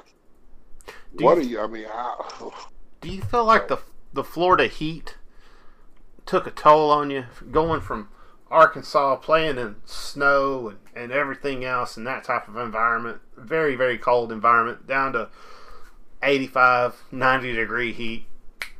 I don't. Like, w- was you guys there for a whole cramping and stuff? No, No. no, nobody was. I mean, it was it was a cool it was a cool night. I mean, it wasn't. It was a it was just. It was just some bad people out there playing some bad football. Because to this day, I have never watched that game all the way through. I still have not watched that game all the way through. I watched bits and pieces of it, but I have not watched the game all the way through Mhm. ever. You know, because it's really, it's really, it's really painful for me. You know, with me, and I, and I, I probably, I, I've been like this since I was a kid. Uh, I hate losing. There's two things worse than losing: sick or dead. That's that's kind of the way I've been since I was a little kid, and I hate it. And, and my parents used to say I was a bad sport. Uh, well, yeah, because I just, you know, eh, I just hate to lose, Mhm. and uh, that that just sticks in my craw because I just know I've never I've never been a part of a game where I I played in where I got beat like ever, and I didn't like it. I still don't like it. I don't blame you. I don't blame you at all. I, there, the one game in particular that I've never been able to bring myself to to watch, besides watching it on the sideline, is the uh, Sugar Bowl, uh, where we drop back and Mm, throw an interception to the defensive end, dropping out into the flats, and Right. you know should have been a scoop That and score and a win, and I just I just can't bring myself to watch it. That was against Georgia, right? That was against Ohio, Ohio State. State. Ohio State. I'm sorry, Ohio State. I'm up thinking of the colors. Ohio State. Mhm. Yeah, where they yeah where they was selling uh, tattoos and all that. So, Yeah. yeah, it was. So we'll uh, punish them next year, is what they. w- w- uh, yeah, we'll punish them next year. Was as a team, as a team, we were all for the NFL. happy about that because we didn't want to play them without their best players. You know, that Right. like nobody wanted that. You know, the coaches didn't want it, the players didn't want it. So, and we should have won that And game. that- We just we came out s- lackadaisical for the first quarter. Took us a minute to get into the routine, which I, I don't understand why, because we played in much bigger environments than that. Uh, even the A and M game, I felt like was a bigger environment than that. But you know, at Jerry World with the jumbotron and And there's a lot of Hog Well- fans there, so it wasn't a wasn't Well, like you were maybe- going on the road to Ohio State. Well, well, well. Maybe, maybe, maybe it was bad from the Corey toss when they bring out Archie Griffin and we bring out Jay Beckett. so I guess like okay. do, do you remember that? I, don't I don't I was I don't know I Oh, don't I know do. what I was doing during to- towing costs I was I know, I do. I was watching TV and I was like, mm, two-time Heisman Trophy winner, Eh, and okay. I said, this is not going to be good. That's what I said. Goodness gracious. I'm sorry, I just had to say it. No, That's just something I remember. hey, if you're a Razorback fan, you're used to those sorts of things. There's there's little things that happen, and you're like, oh man, this ain't good. I know. I was like, wow. Because I got my teammate, we was watching, and we was like, we just texting back and forth. Yeah, y'all should have won that game, you know. But I tell you, one game that I'm, you know, where y'all uh, beat K State, oh yeah. you know, and I, one of my uh, players played on the K State team. Uh, Brian Herzog, he's one of the best players I ever, ever coached, you know. But Mhm. but I'm, you know, that was that was good. We had some we had some good runs right then. I tell you, you know.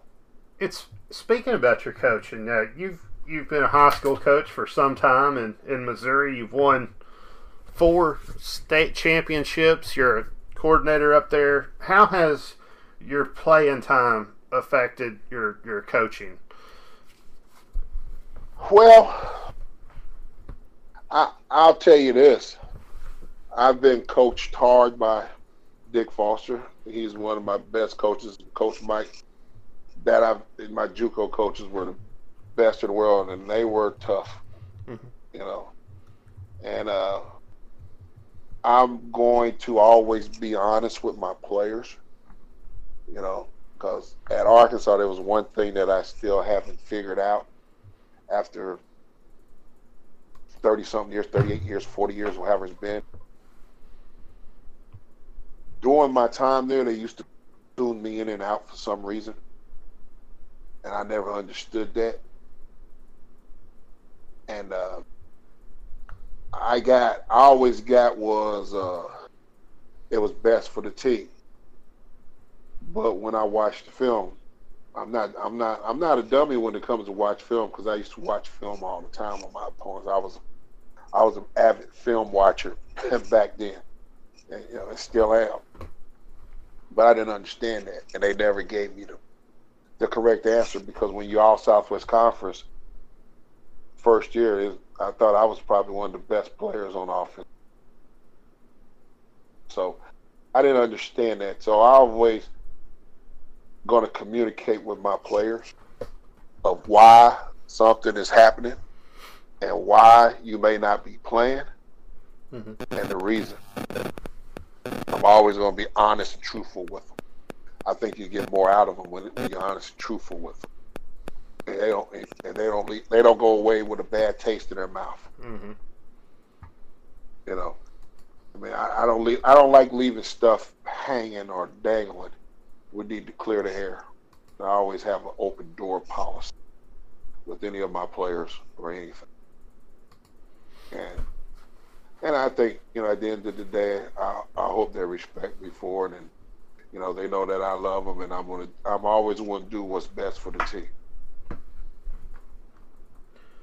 Well, I, I think they probably definitely they definitely respect you. You're you're, you're probably one of the most respected players and, and coaches that, that I've met, and uh, you know I, Appreciate that. always held a lot of respect for you. Uh, just the way you carry yourself and your work ethic, and and uh, the the time you spent at the University of Arkansas.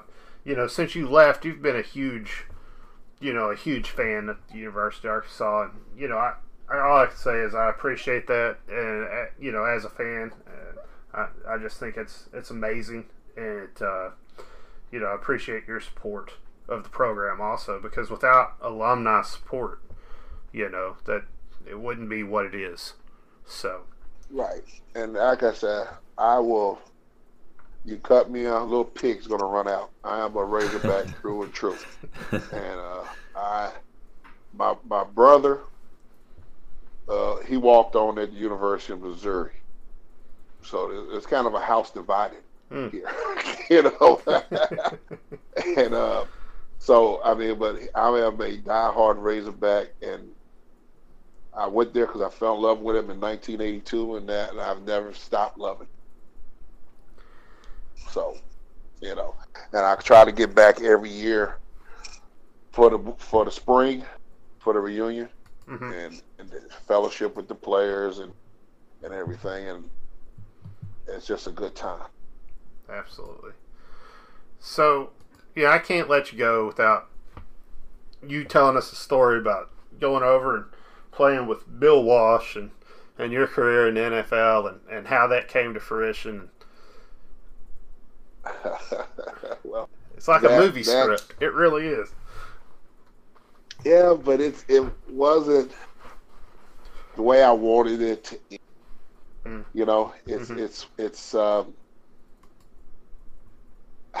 there's some stuff that happened to me at University of Arkansas that probably cost me uh, playing, uh, playing standing in the NFL, and it probably stemmed from when I told that one coach that uh, I've never he never played in front of sixty thousand people before. I think it goes back to that for some stuff where my senior year, some things, some things, I was asking questions that they probably thought I shouldn't have been asking, Hmm. so they didn't like that. but I would, I was on on a mock draft thing. I was projected third round pick. Okay, hmm I messed up in school. Okay, me. Nobody else fault but own. Okay, so I wasn't in school the second semester of 1987. So that's my fault. And that's one thing I'm very I'm very strong on academic with my players. Hmm I don't I don't play around with the academics. You know, because of of my struggle. So I don't I don't I learned that. You know what I mean? hmm Uh, I'm not going to tell my players I don't care if you flunk out of school. I got my two years out of you. I would never tell my players. okay, Yeah. so so obviously somebody told me. So Oh, wow. so I went and uh, so what happened was so I got picked up free agent. They brought me in, then I got cut. So then the strike came up and asked me, and I didn't wasn't sure if I was going to cross it or what. Well, dang, I'm delivering pizzas here. This right pocket says you, you might need to go. so, so, uh, because I'm a I'm a I'm a diehard union kid. My dad worked for General Motors. My mom is a 18, So I'm a union family, and that was hard for me to do. But my dad gave me the blessing because if not, he was going to give me some money. So, so, so, so I went on, and uh, here's what happened with. So I'm trying to lose weight and stuff, and Bill Walsh came into the uh, uh, meeting room. I mean, and he was just saying, it was, and this is a true story. I probably shouldn't say it, but at the end of the day,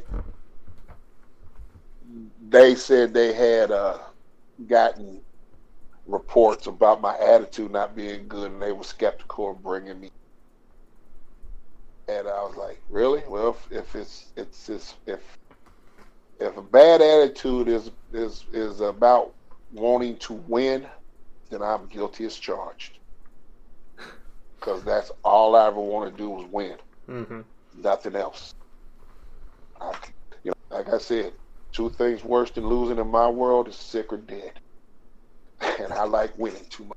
hmm And uh, so when uh, so he said I was, you know, so I, I hung on with them for you know uh, about about three months after strike was over. They kept me out there for like another month, and I was on like the um, uh, you know the one where you don't play, you know.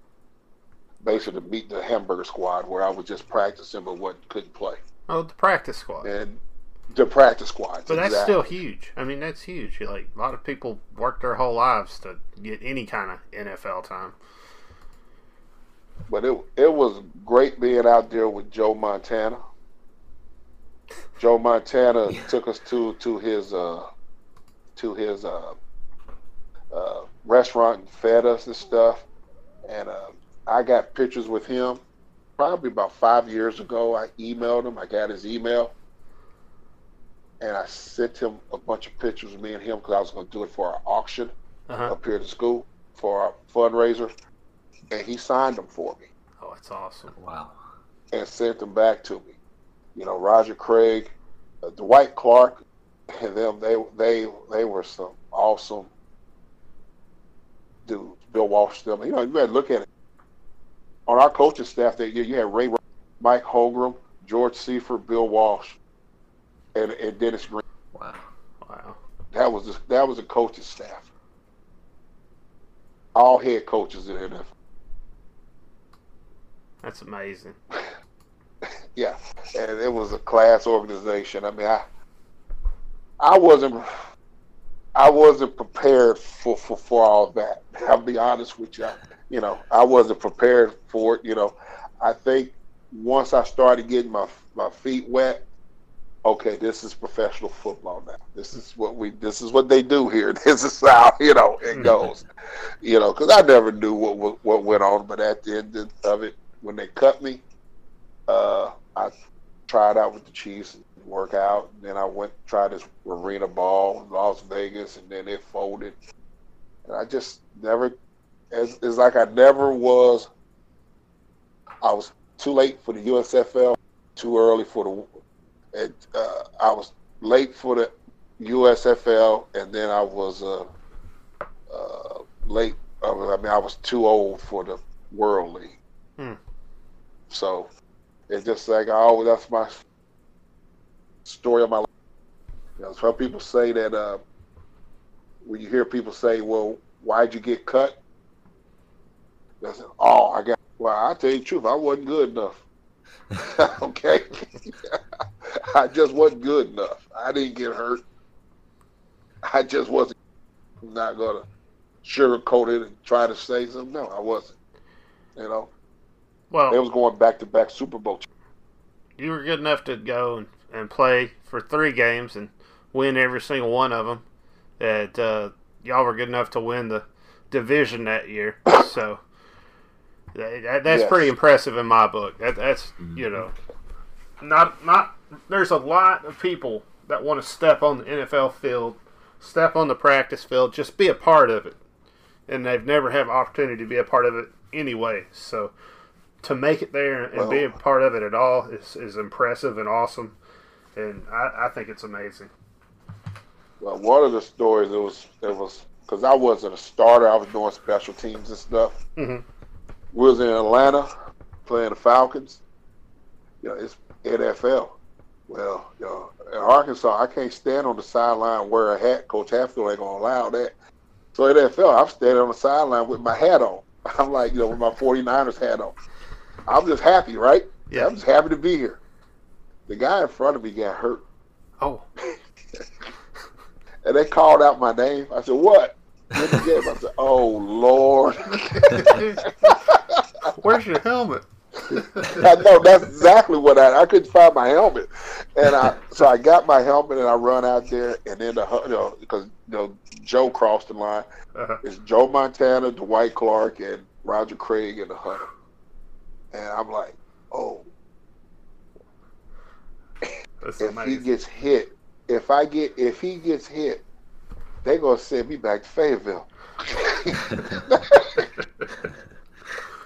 So I was the most holdingest person you ever want to see.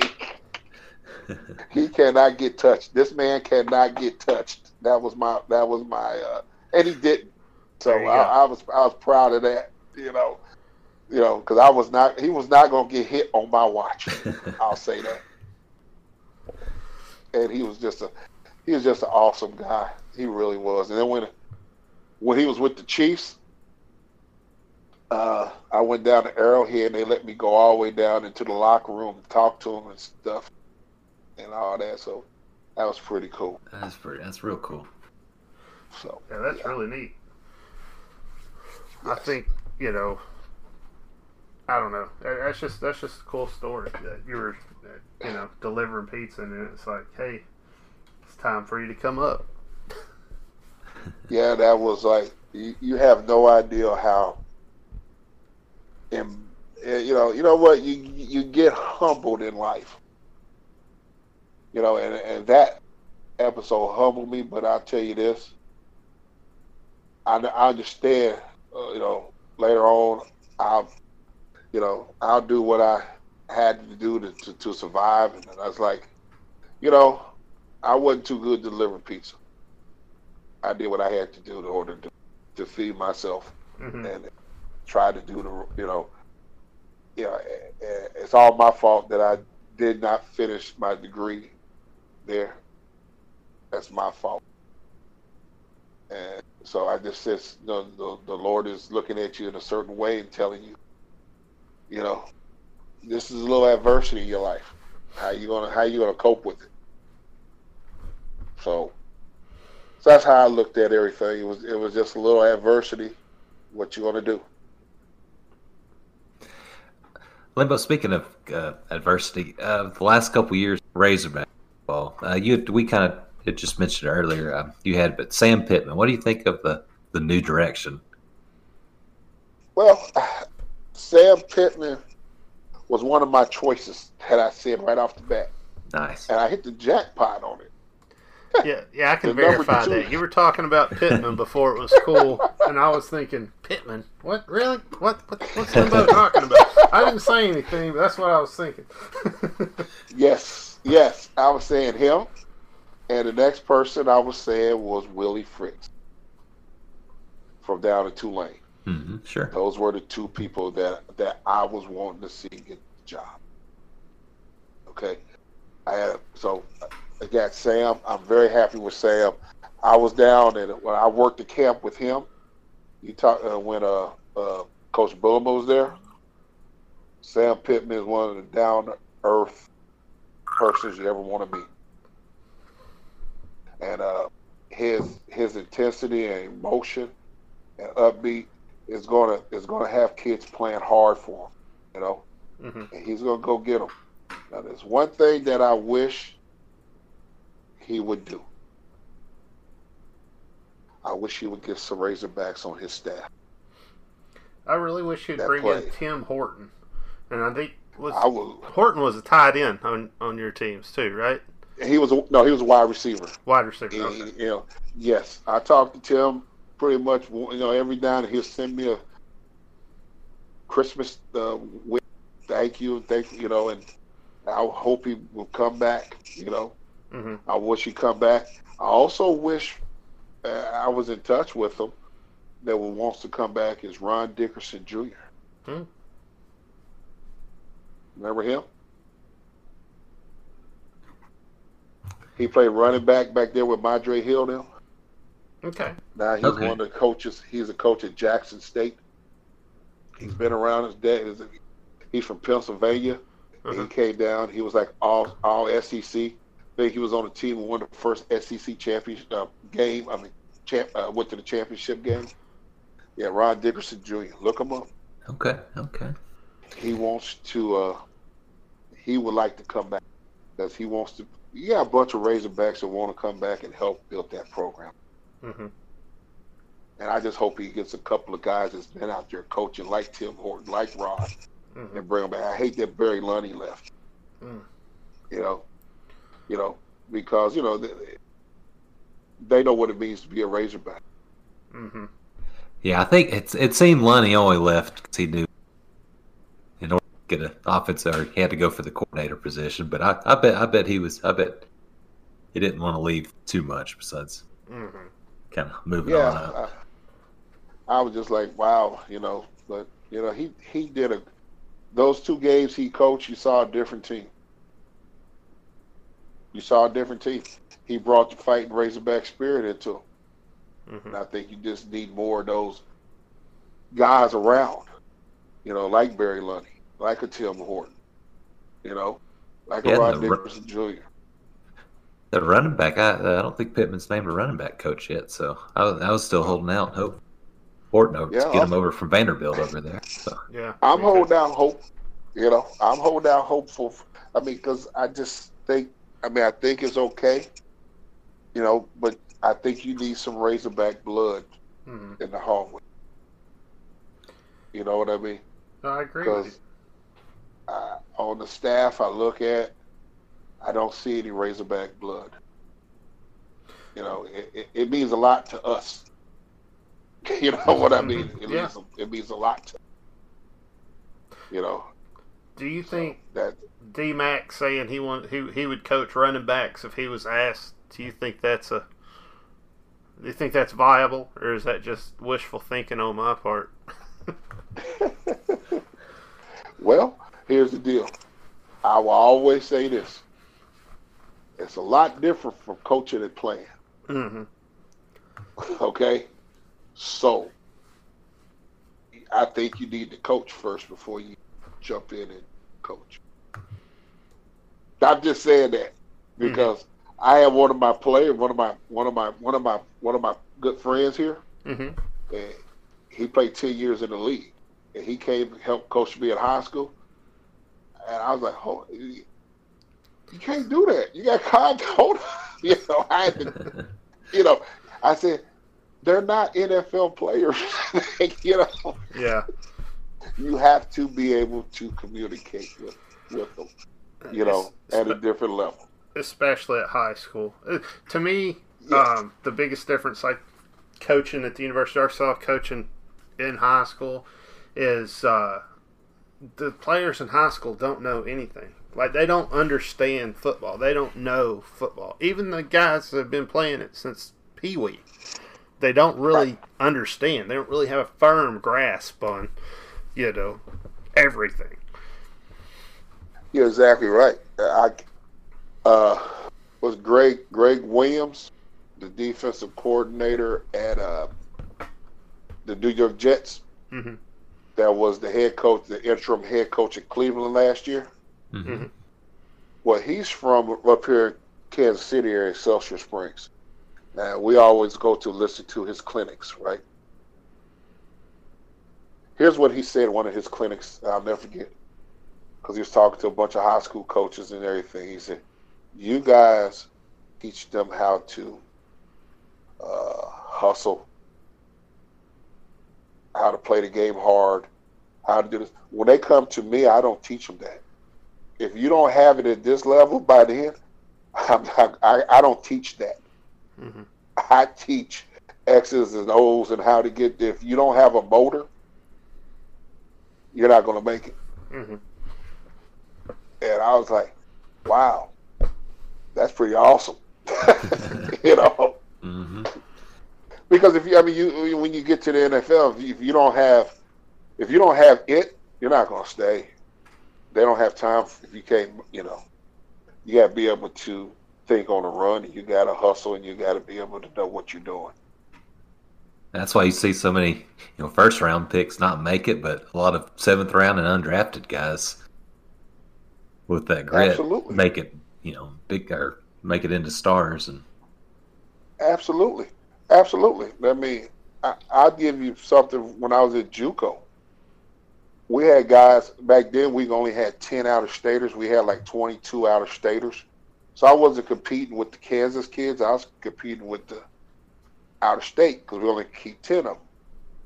Well, probably ten of them were D one offers.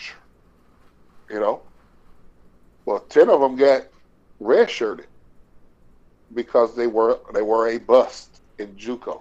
They Hmm. could not have played at a Division One. You know, so you just can't jump in and just just Division One players, Division One schools make mistakes too. you know, hmm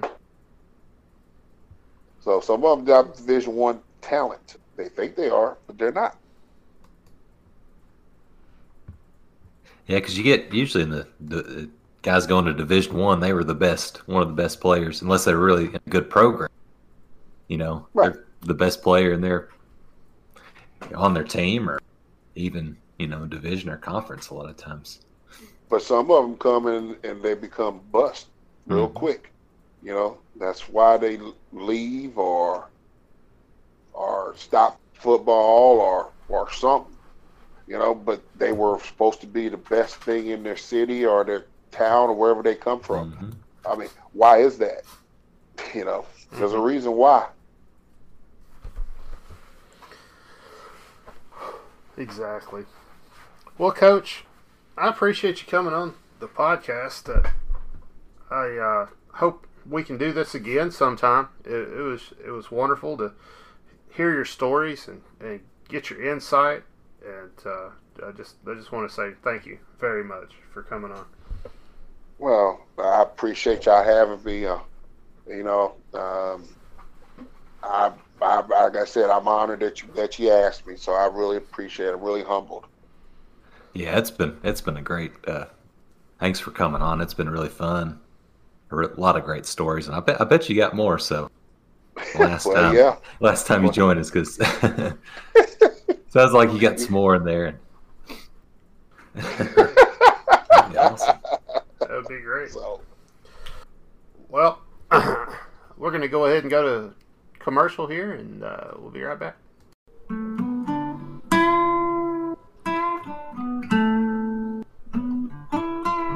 Back to the Hog Call podcast.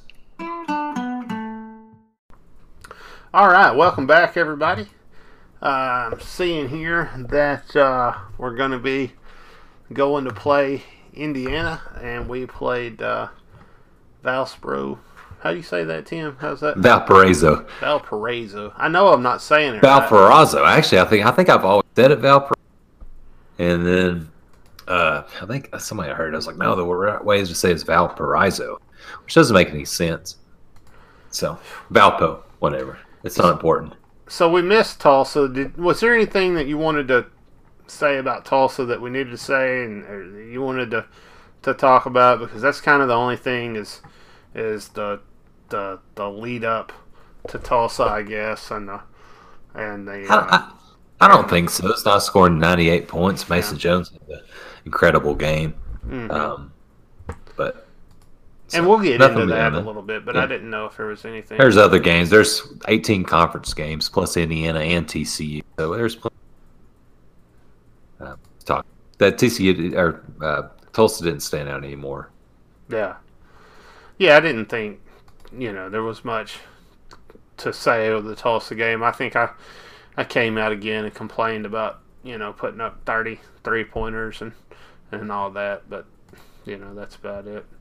But then you did make a good point on that uh, last week when you were talking about it, and I think that, you know, maybe we should touch on that real quick. But you were saying that.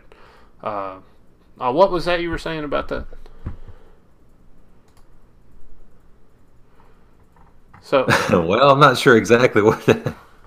I, okay, Oh, so, so uh, that anyway, so I was mentioning that they were putting up to 30, uh, that they put up 30 uh, three pointers and they only hit 11. It, uh, you know, that, you know, we should try not to shoot as many, in my opinion, and this, that, and other.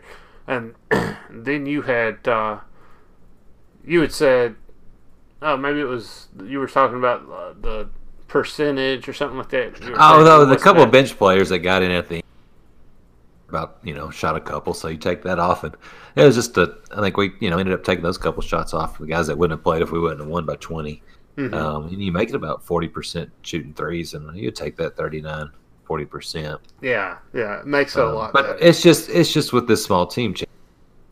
I mean, we just don't have a big man. If we just had had just a big center, you know, and Adrio, bless him, man. You know, there's a um, some stats is, uh, Mhm. uh, that came out and said Adrio was an efficient or defensive rating for his uh, on his defense in the nation. So, Oh um, wow. but he's just you know he's not is he's not like a 6'11", 6'10 guy that's going to get you a bunch of points down the paint. So we're really forced to kick it outside, and you've got and you've got Jones and Joe you know, pretty good, solid shoot three pointers, but not a whole lot beyond that. Sills every once in a while, but you Mhm. need him to need him to be the third three point shooter. Mhm. Um, but yeah, I, mean, I don't I don't think this is going to be a forever freeze, Chad. But also the the NBA's kind of um, went to it a lot, uh, but there but NBA has really a lot because players seven foot Mhm. are shooting threes in the at a high clip. So um, yeah, Chad, I think I think you're you're right, and And it's that, also got got got a reason for. But you want to hit, but they're capable of hitting. Yeah, and I think that's exactly what you were saying before, and I just wanted to, I just wanted to bring that out because to me that was like the most important part of, of like what we talked about last week, and then, you know, coach said he wanted to come out and, and speed up the tempo and, and play a little Yeah, mhm. faster. Uh, You're right, Chad. that uh, you know we went down to North Little Rock and just, and just barely won this game. Uh, so, goodness, you know that's a, that's that's tough whenever you go down there and you're and you're winning 72-68. But we also talked about, you know, uh, kind of got missed out last week was the uh, how good this team was. Uh, they're they're a lot better than you would think just by looking Mhm. at. Uh, At their name and stuff, they had some pretty high accolades. Yeah, they're they're pretty solid team. Uh, they're going to compete in the conference that they play in, Mhm. and have a chance to, you know, if they win the conference tournament or uh, sneak into the, the big dance, be a decent seed. But um, yeah, this game was, uh, you know, we played good the first four minutes, played good the last seven minutes, but in between, what you know, what what was it we were dragging? You know, Valparaiso had a decent lead. I mean, it looked there at the end, Chad, with what four minutes left or Mhm. or uh, I guess uh, you know more than that, maybe ten minutes left. They they took an eight point lead or so, and it looked like uh, maybe less than that. But it was it was coming down to the nitty gritty. We Mhm. might lose this game. Um, everybody bragged on the crowd, Little Rock, so nice, a good rowdy Little Rock crowd for a you know ten and one basketball team. I bet I would I would really like to go to that game.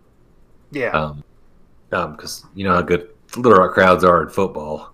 Um, not only and when we have a good basketball team, they're they're rowdy down there too. So, you know, you had a big block by Adrio down the stretch on their big player we talked about, hmm um, and then Mason Jones hit two big threes at the end. Hmm Uh, but yeah, he, he, uh, Bailey had that block on Javon and Freeman Liberty, their leading scorer, hmm um, their playmaker.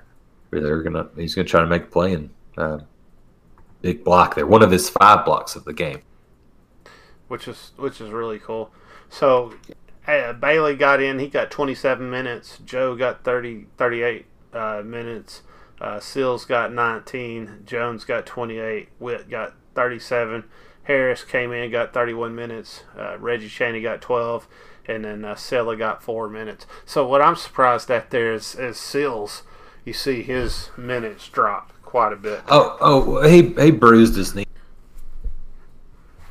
Okay. because the game wasn't on TV.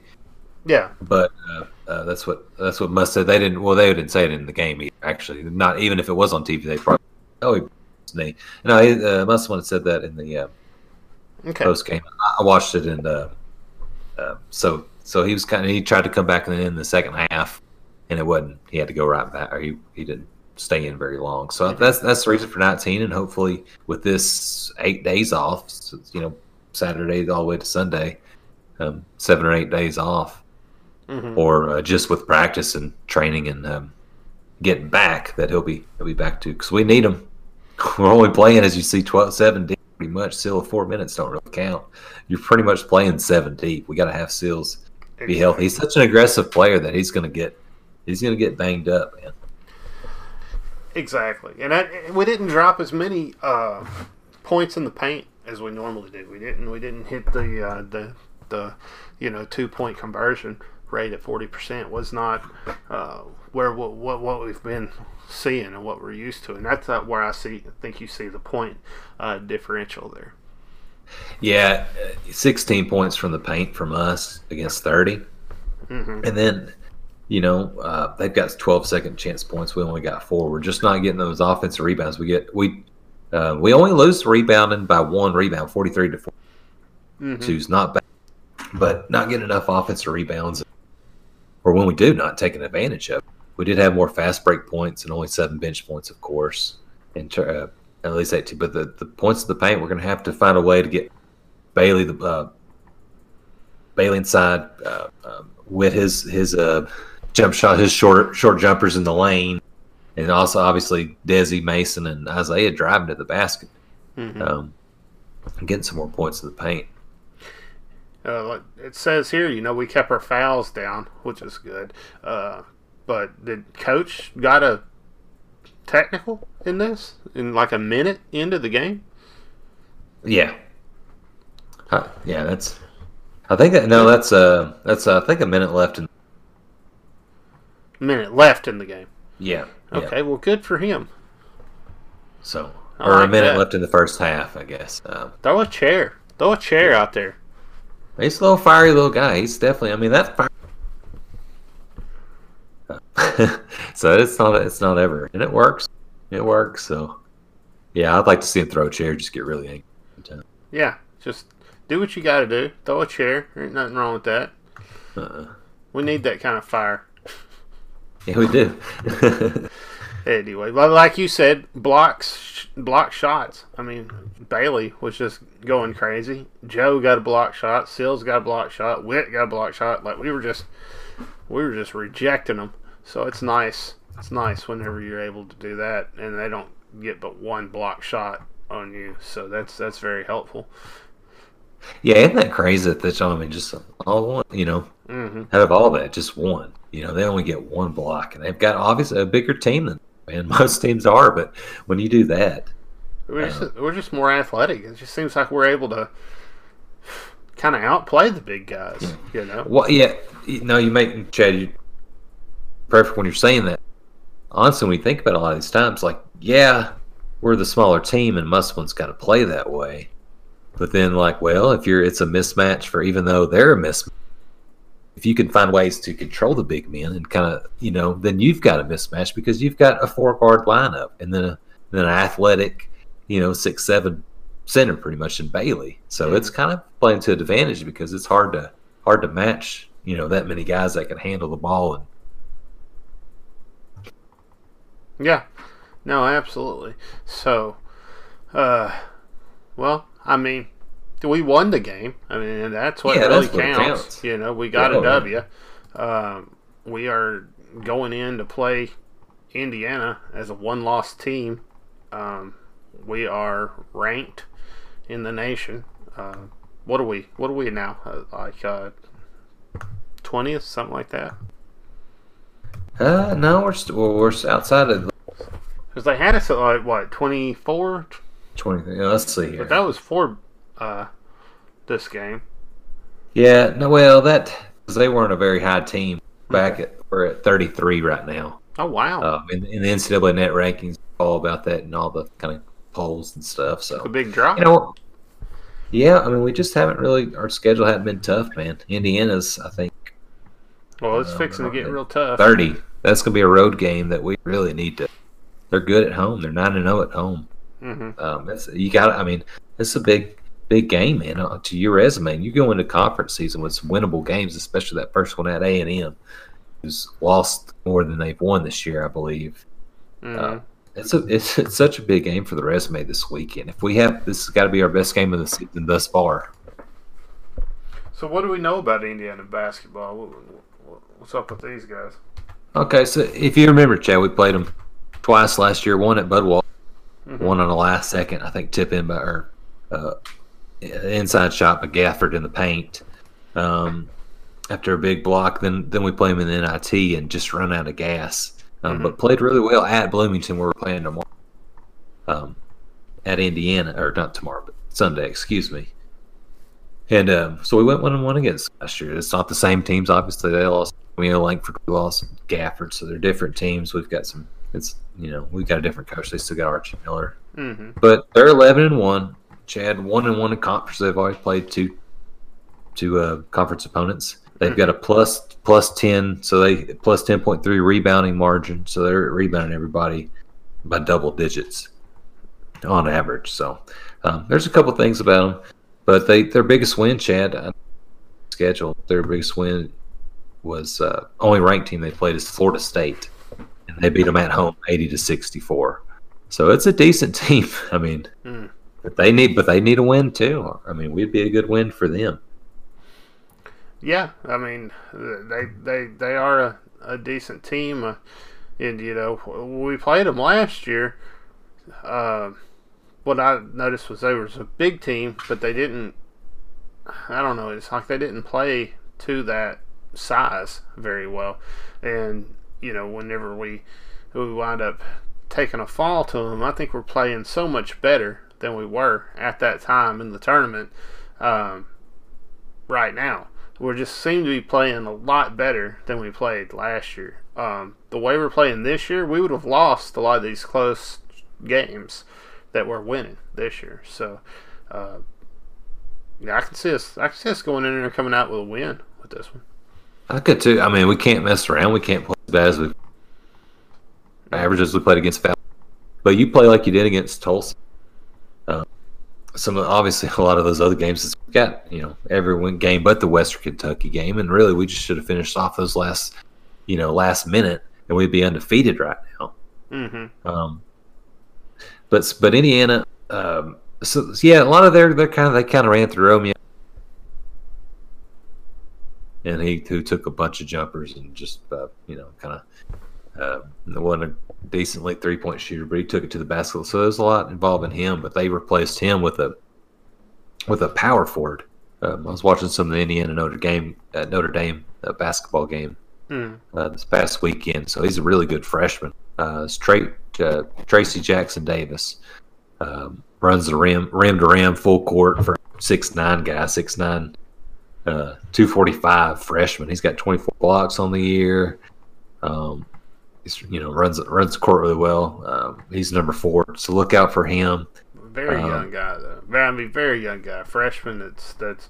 I mean, he's putting in work, but at the same time, should be able to take advantage of his youth. I would think. You, he, I think Bailey's gonna. He, he's he's got a definitely a frame that he'll bulk up, but his freshman year, like you're saying, Chad, uh, he's not. He still doesn't have. I think Bailey can match up pretty maybe can uh, kind of slow him down a little bit, not let him get inside. Mm-hmm. Um, he averages 15 points on rebounds. Both are leading guys, but um, he's got some smooth moves. Uh, but like we're doing, kind of some of the other games where the where the big man really is kind of their strength. Games we played this year, you know, Muss talks about doing a you know kind of trapping the post down low. So they definitely do, and they've always they've played a pretty aggressive help man. They I've only played man to man exclusive this year, which is cool. And but he's mm-hmm. played some, you know, really aggressive help defense, which you got to have. And that's why we forced a lot of turnovers. So you're gonna have to do it to this guy. Then they got this uh, Brunk, who's a big body inside, mm-hmm. 6'11", 245, big old guy. But he's you can make him uncomfortable. Yeah, and you got Anderson, who you know we saw him last year. Yeah, he's he's one of their uh, you know this team goes ten to eleven guys deep playing. I mean, you got 10 guys playing 12, 13 minutes or more. Mm-hmm. And Anderson's one of those guys. Um, um, you know, they're not the best three point shooting team. Um, and then, um, you know, Justin Smith, he's a pretty good uh, kind of small forward, six, seven guy. You know, he can dunk the ball. He can, he's not a big shooter, um, but he's good on defense as well. But. Durham and Greener, they're starting starting guards. You know, if anybody's really a threat for a three, it's those two.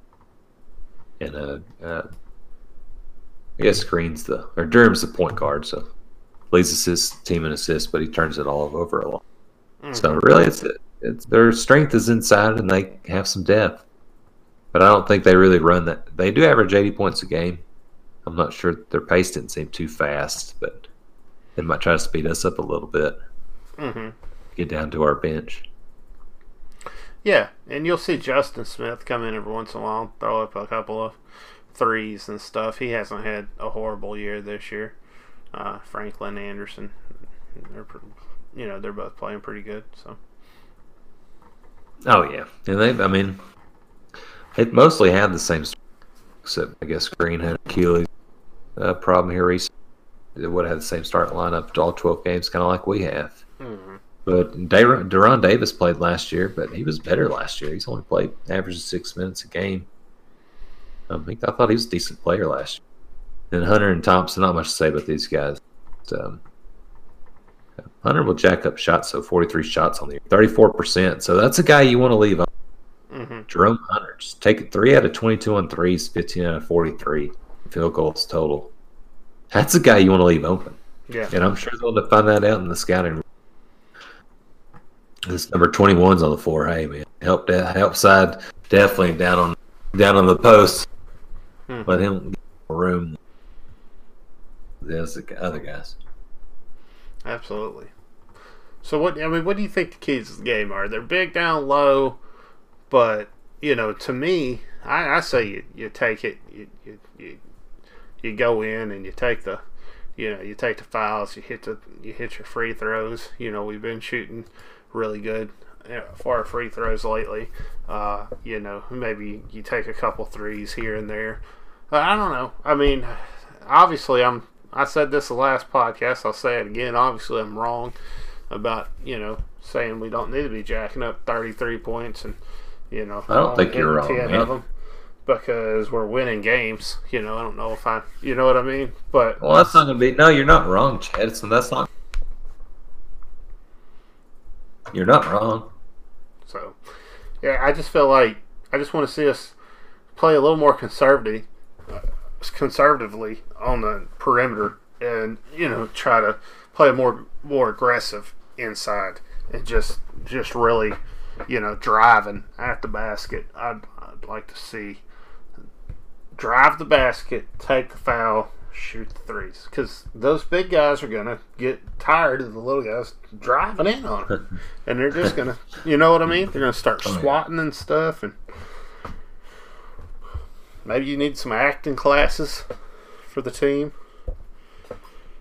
Maybe so, man. I mean, it works. They're, we're a pretty good free throw shooting team this year, Chad. You're right. We, we shoot seventy four percent as a free throw shooting team, son. always a good plan. Always a good plan to drive inside, but What What do you think? What's your keys to the game from coaching perspective? well, I mean, definitely limit limit their uh, post play, man. I mean, that second chance. Mhm. Um, you got to get back on this Jackson Davis since he can run. They sh- they're they're like one of the top teams in the nation, fifty seven uh, percent two point field goal offense. So um, you just got to play aggressive down down low and stop them. Um, yeah, Chad, you always got to. I don't. They might play a. Uh, most every team's played a zone on us, so I wouldn't doubt them to play the zone. And now you beat a zone, you attack it. So, Mhm. um, but I'm sure you're going to see 33s, Chad. Whether whether you want want them to see it do it, whether Musselman, I doubt he wants to see them take 30. If But- they hit twenty, I'm okay with thirty. Well, I guess that's yeah, but a lot I mean, too. if, I mean, if, that's a if somebody's playing it, well, if somebody's playing kind of mismatched, you when your tallest guy is six six on the, floor, and you got three of their guys down low. Mhm. I mean, yeah, it's. I mean, that's. I think they they do try to do that, but they do need some help. So from a bigger guy, Bailey or Chaney, somebody to step up down low.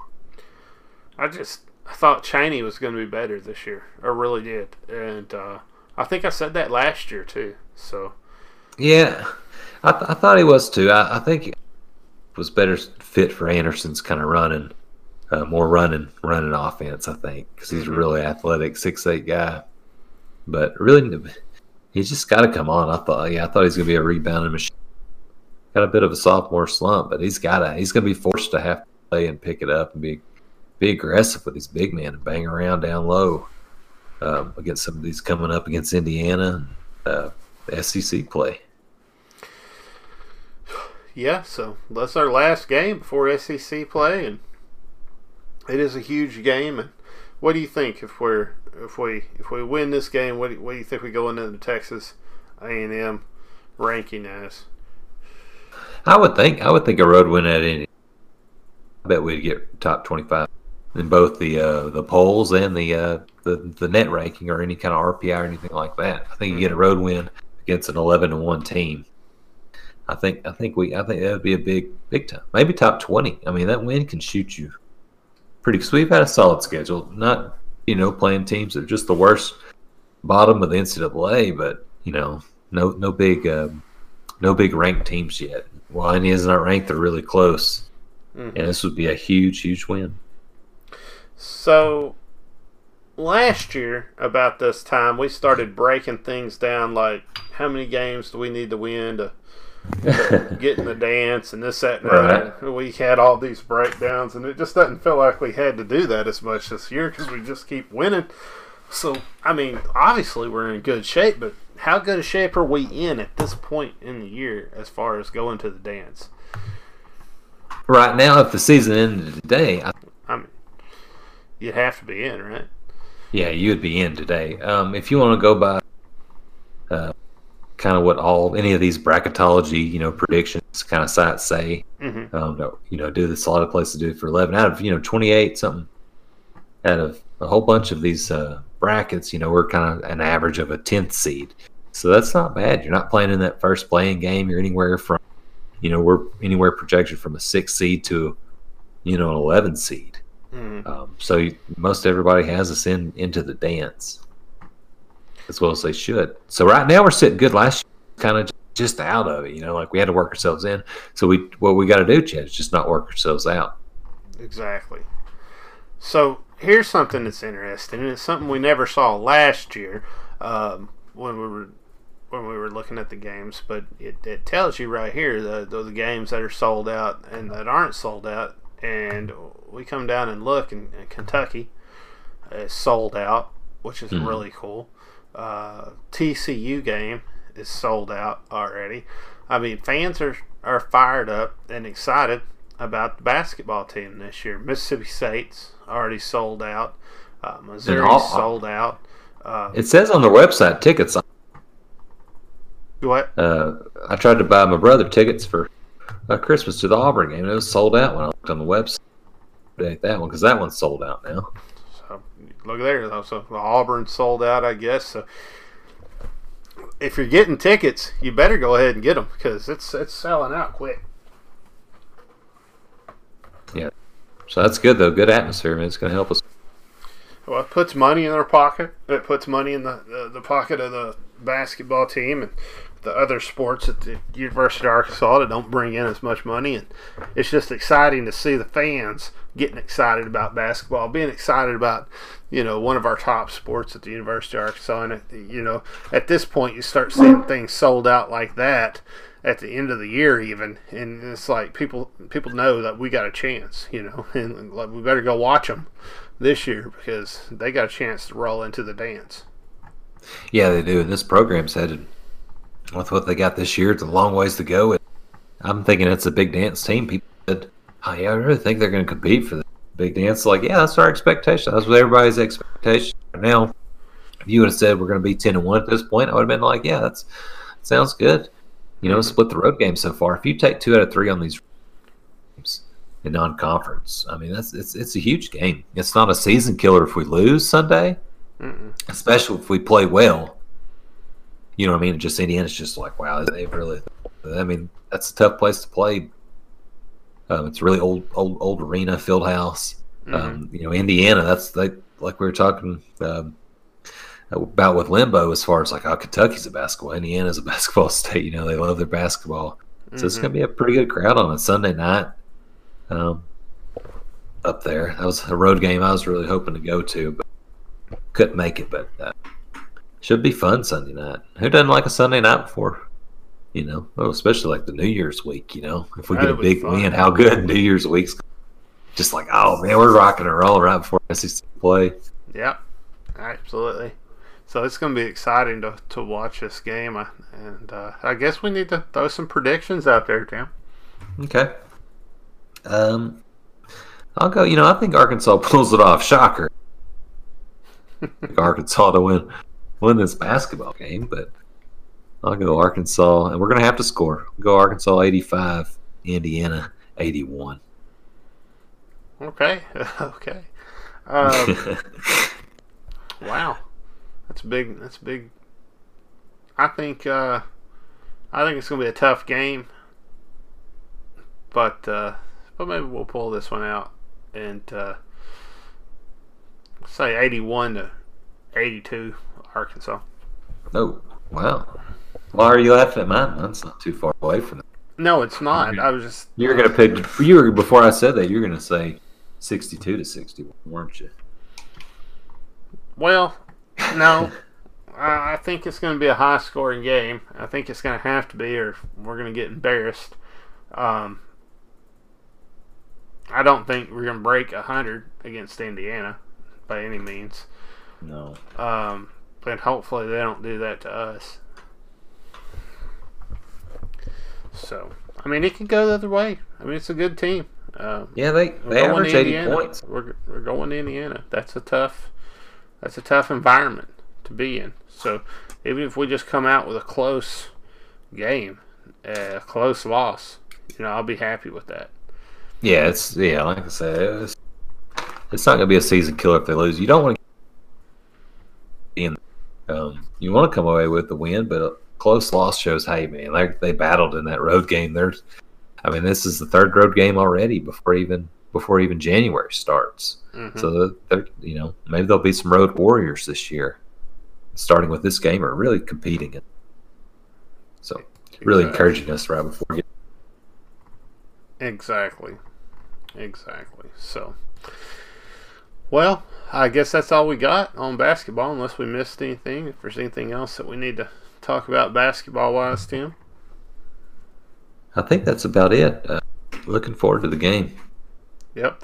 Uh, I guess the girls' team's been doing pretty good. The Ladybacks have been uh, having a pretty decent year, huh? Yeah, they have. Um, yeah, they're eleven and one and ranked. You know, six game win streak. Um, you know, uh, besides that one at California road game, they really could have easily won that Mm-hmm. To eighty, or they'd be twelve and zero right now. But a really good team, and they start uh, conference play uh, against St. who's real always really good in women's basketball. Um, but they're looking good. It's uh, I'm ready for conference season and that too. Yep. Be a fun year. So, yep. Congratulations there, and and uh, way to represent the University of Arkansas. Oh yeah. Uh, well, we look at hockey. Um, I think we talked about this a little bit last week, and we probably should go into it uh, a little bit this week. Uh, we talked about the uh, Kansas uh, game where we uh, we we beat uh, Kansas, and then we lost to Kansas. Uh, that was uh, five to two. Uh, the game we won, and four to one on the game we lost. Uh, and then we uh, realized we're going into play the University of Alabama Huntsville, and we figured out that they are actually in the SEC hockey conference. We sure did, didn't we? Yeah, we did. And that's kind of something uh, that we went over that that uh, we didn't realize was, you know, you got uh, University of Alabama Huntsville, uh, Ole Miss, uh, Alabama. Um, who else was it? Vanderbilt, Middle Tennessee State. Uh, all those being um, conference games, and uh, it was just really it was just really kind of interesting seeing how you know there's some of these uh, smaller schools uh, that are really good at hockey uh, in uh, in our conference that we didn't realize. Yeah, it's really it's really cool them filling out like you know maybe a certain SEC school that plays uh, plays football, baseball, etc. hmm Um, you know, have have the Alabama. Actually, I mean they have like Middle Tennessee. Let them come in, but actually, I think it's just because it's a huge conference. Yeah, like um, when we got Florida State, Florida Atlantic, uh, uh, Clemson, Georgia Tech. We still got the. I mean, looks like Mississippi and Mississippi. Oh, you know, Ole Miss plays, but Mississippi State don't play. Well, other schools, but a lot of them really Kentucky don't play. Of course, but there's some decent teams. Three divisions of five teams each. So, only a few games left before we go into uh, SEC uh, tournament play, and uh, you know that's exciting. So I can't wait to can't wait to see that. Um, I think were we gonna do a were we gonna do a prediction this week on on uh, Alabama Huntsville? I couldn't imagine it. It's still uh, three weeks away. That's what I was fixing to say. It's a few games away, so might as well just wait on that, I guess. Well, I, I don't think we have anything else as far as hockey goes. They don't play again until uh, 117, and then they do play. It is in Springdale, Arkansas. Uh, then they'll play in Springfield, Missouri, which isn't too far away, and uh, they'll come back to Springdale. So if you haven't seen a, a game yet, go ahead and and jump on there and do that. And they are selling their hockey jerseys right now. Mm-hmm. So go out there and get you a hockey jersey for a hundred dollars. That's not a bad deal. And guys, if you're, uh, I just kind of piece this together. If you're coming up for the Kentucky basketball, Kentucky basketball game is Saturday, January 18th, 3 p.m. Mhm. Okay. So, well, that's the same time the hockey game is, but the Saturday, the Friday night before 7:30, after, you know, even if you, you got the uh, um, take the wife and kids or leaving them at the hotel, hey, at 7:30, man, a little late night. Um, There you go. all right, me and the Hog Call podcast will ha- have a beer downtown Springdale and go over to the walk over to the Jones Center. That'd be a good time. be a real good So, time. That'd be a good hog weekend. So, get you a hockey jersey for a hundred dollars. Go check a game out. They are uh, doing really well, and we will get back into University of Alabama Huntsville a little more next week for you guys. And I think uh, I think that's about it. Do we do? Is there anything we missed Razorback related that we need to talk about, Tim? I think that's about it. Well, go Hogs. Woo Pig Sooie.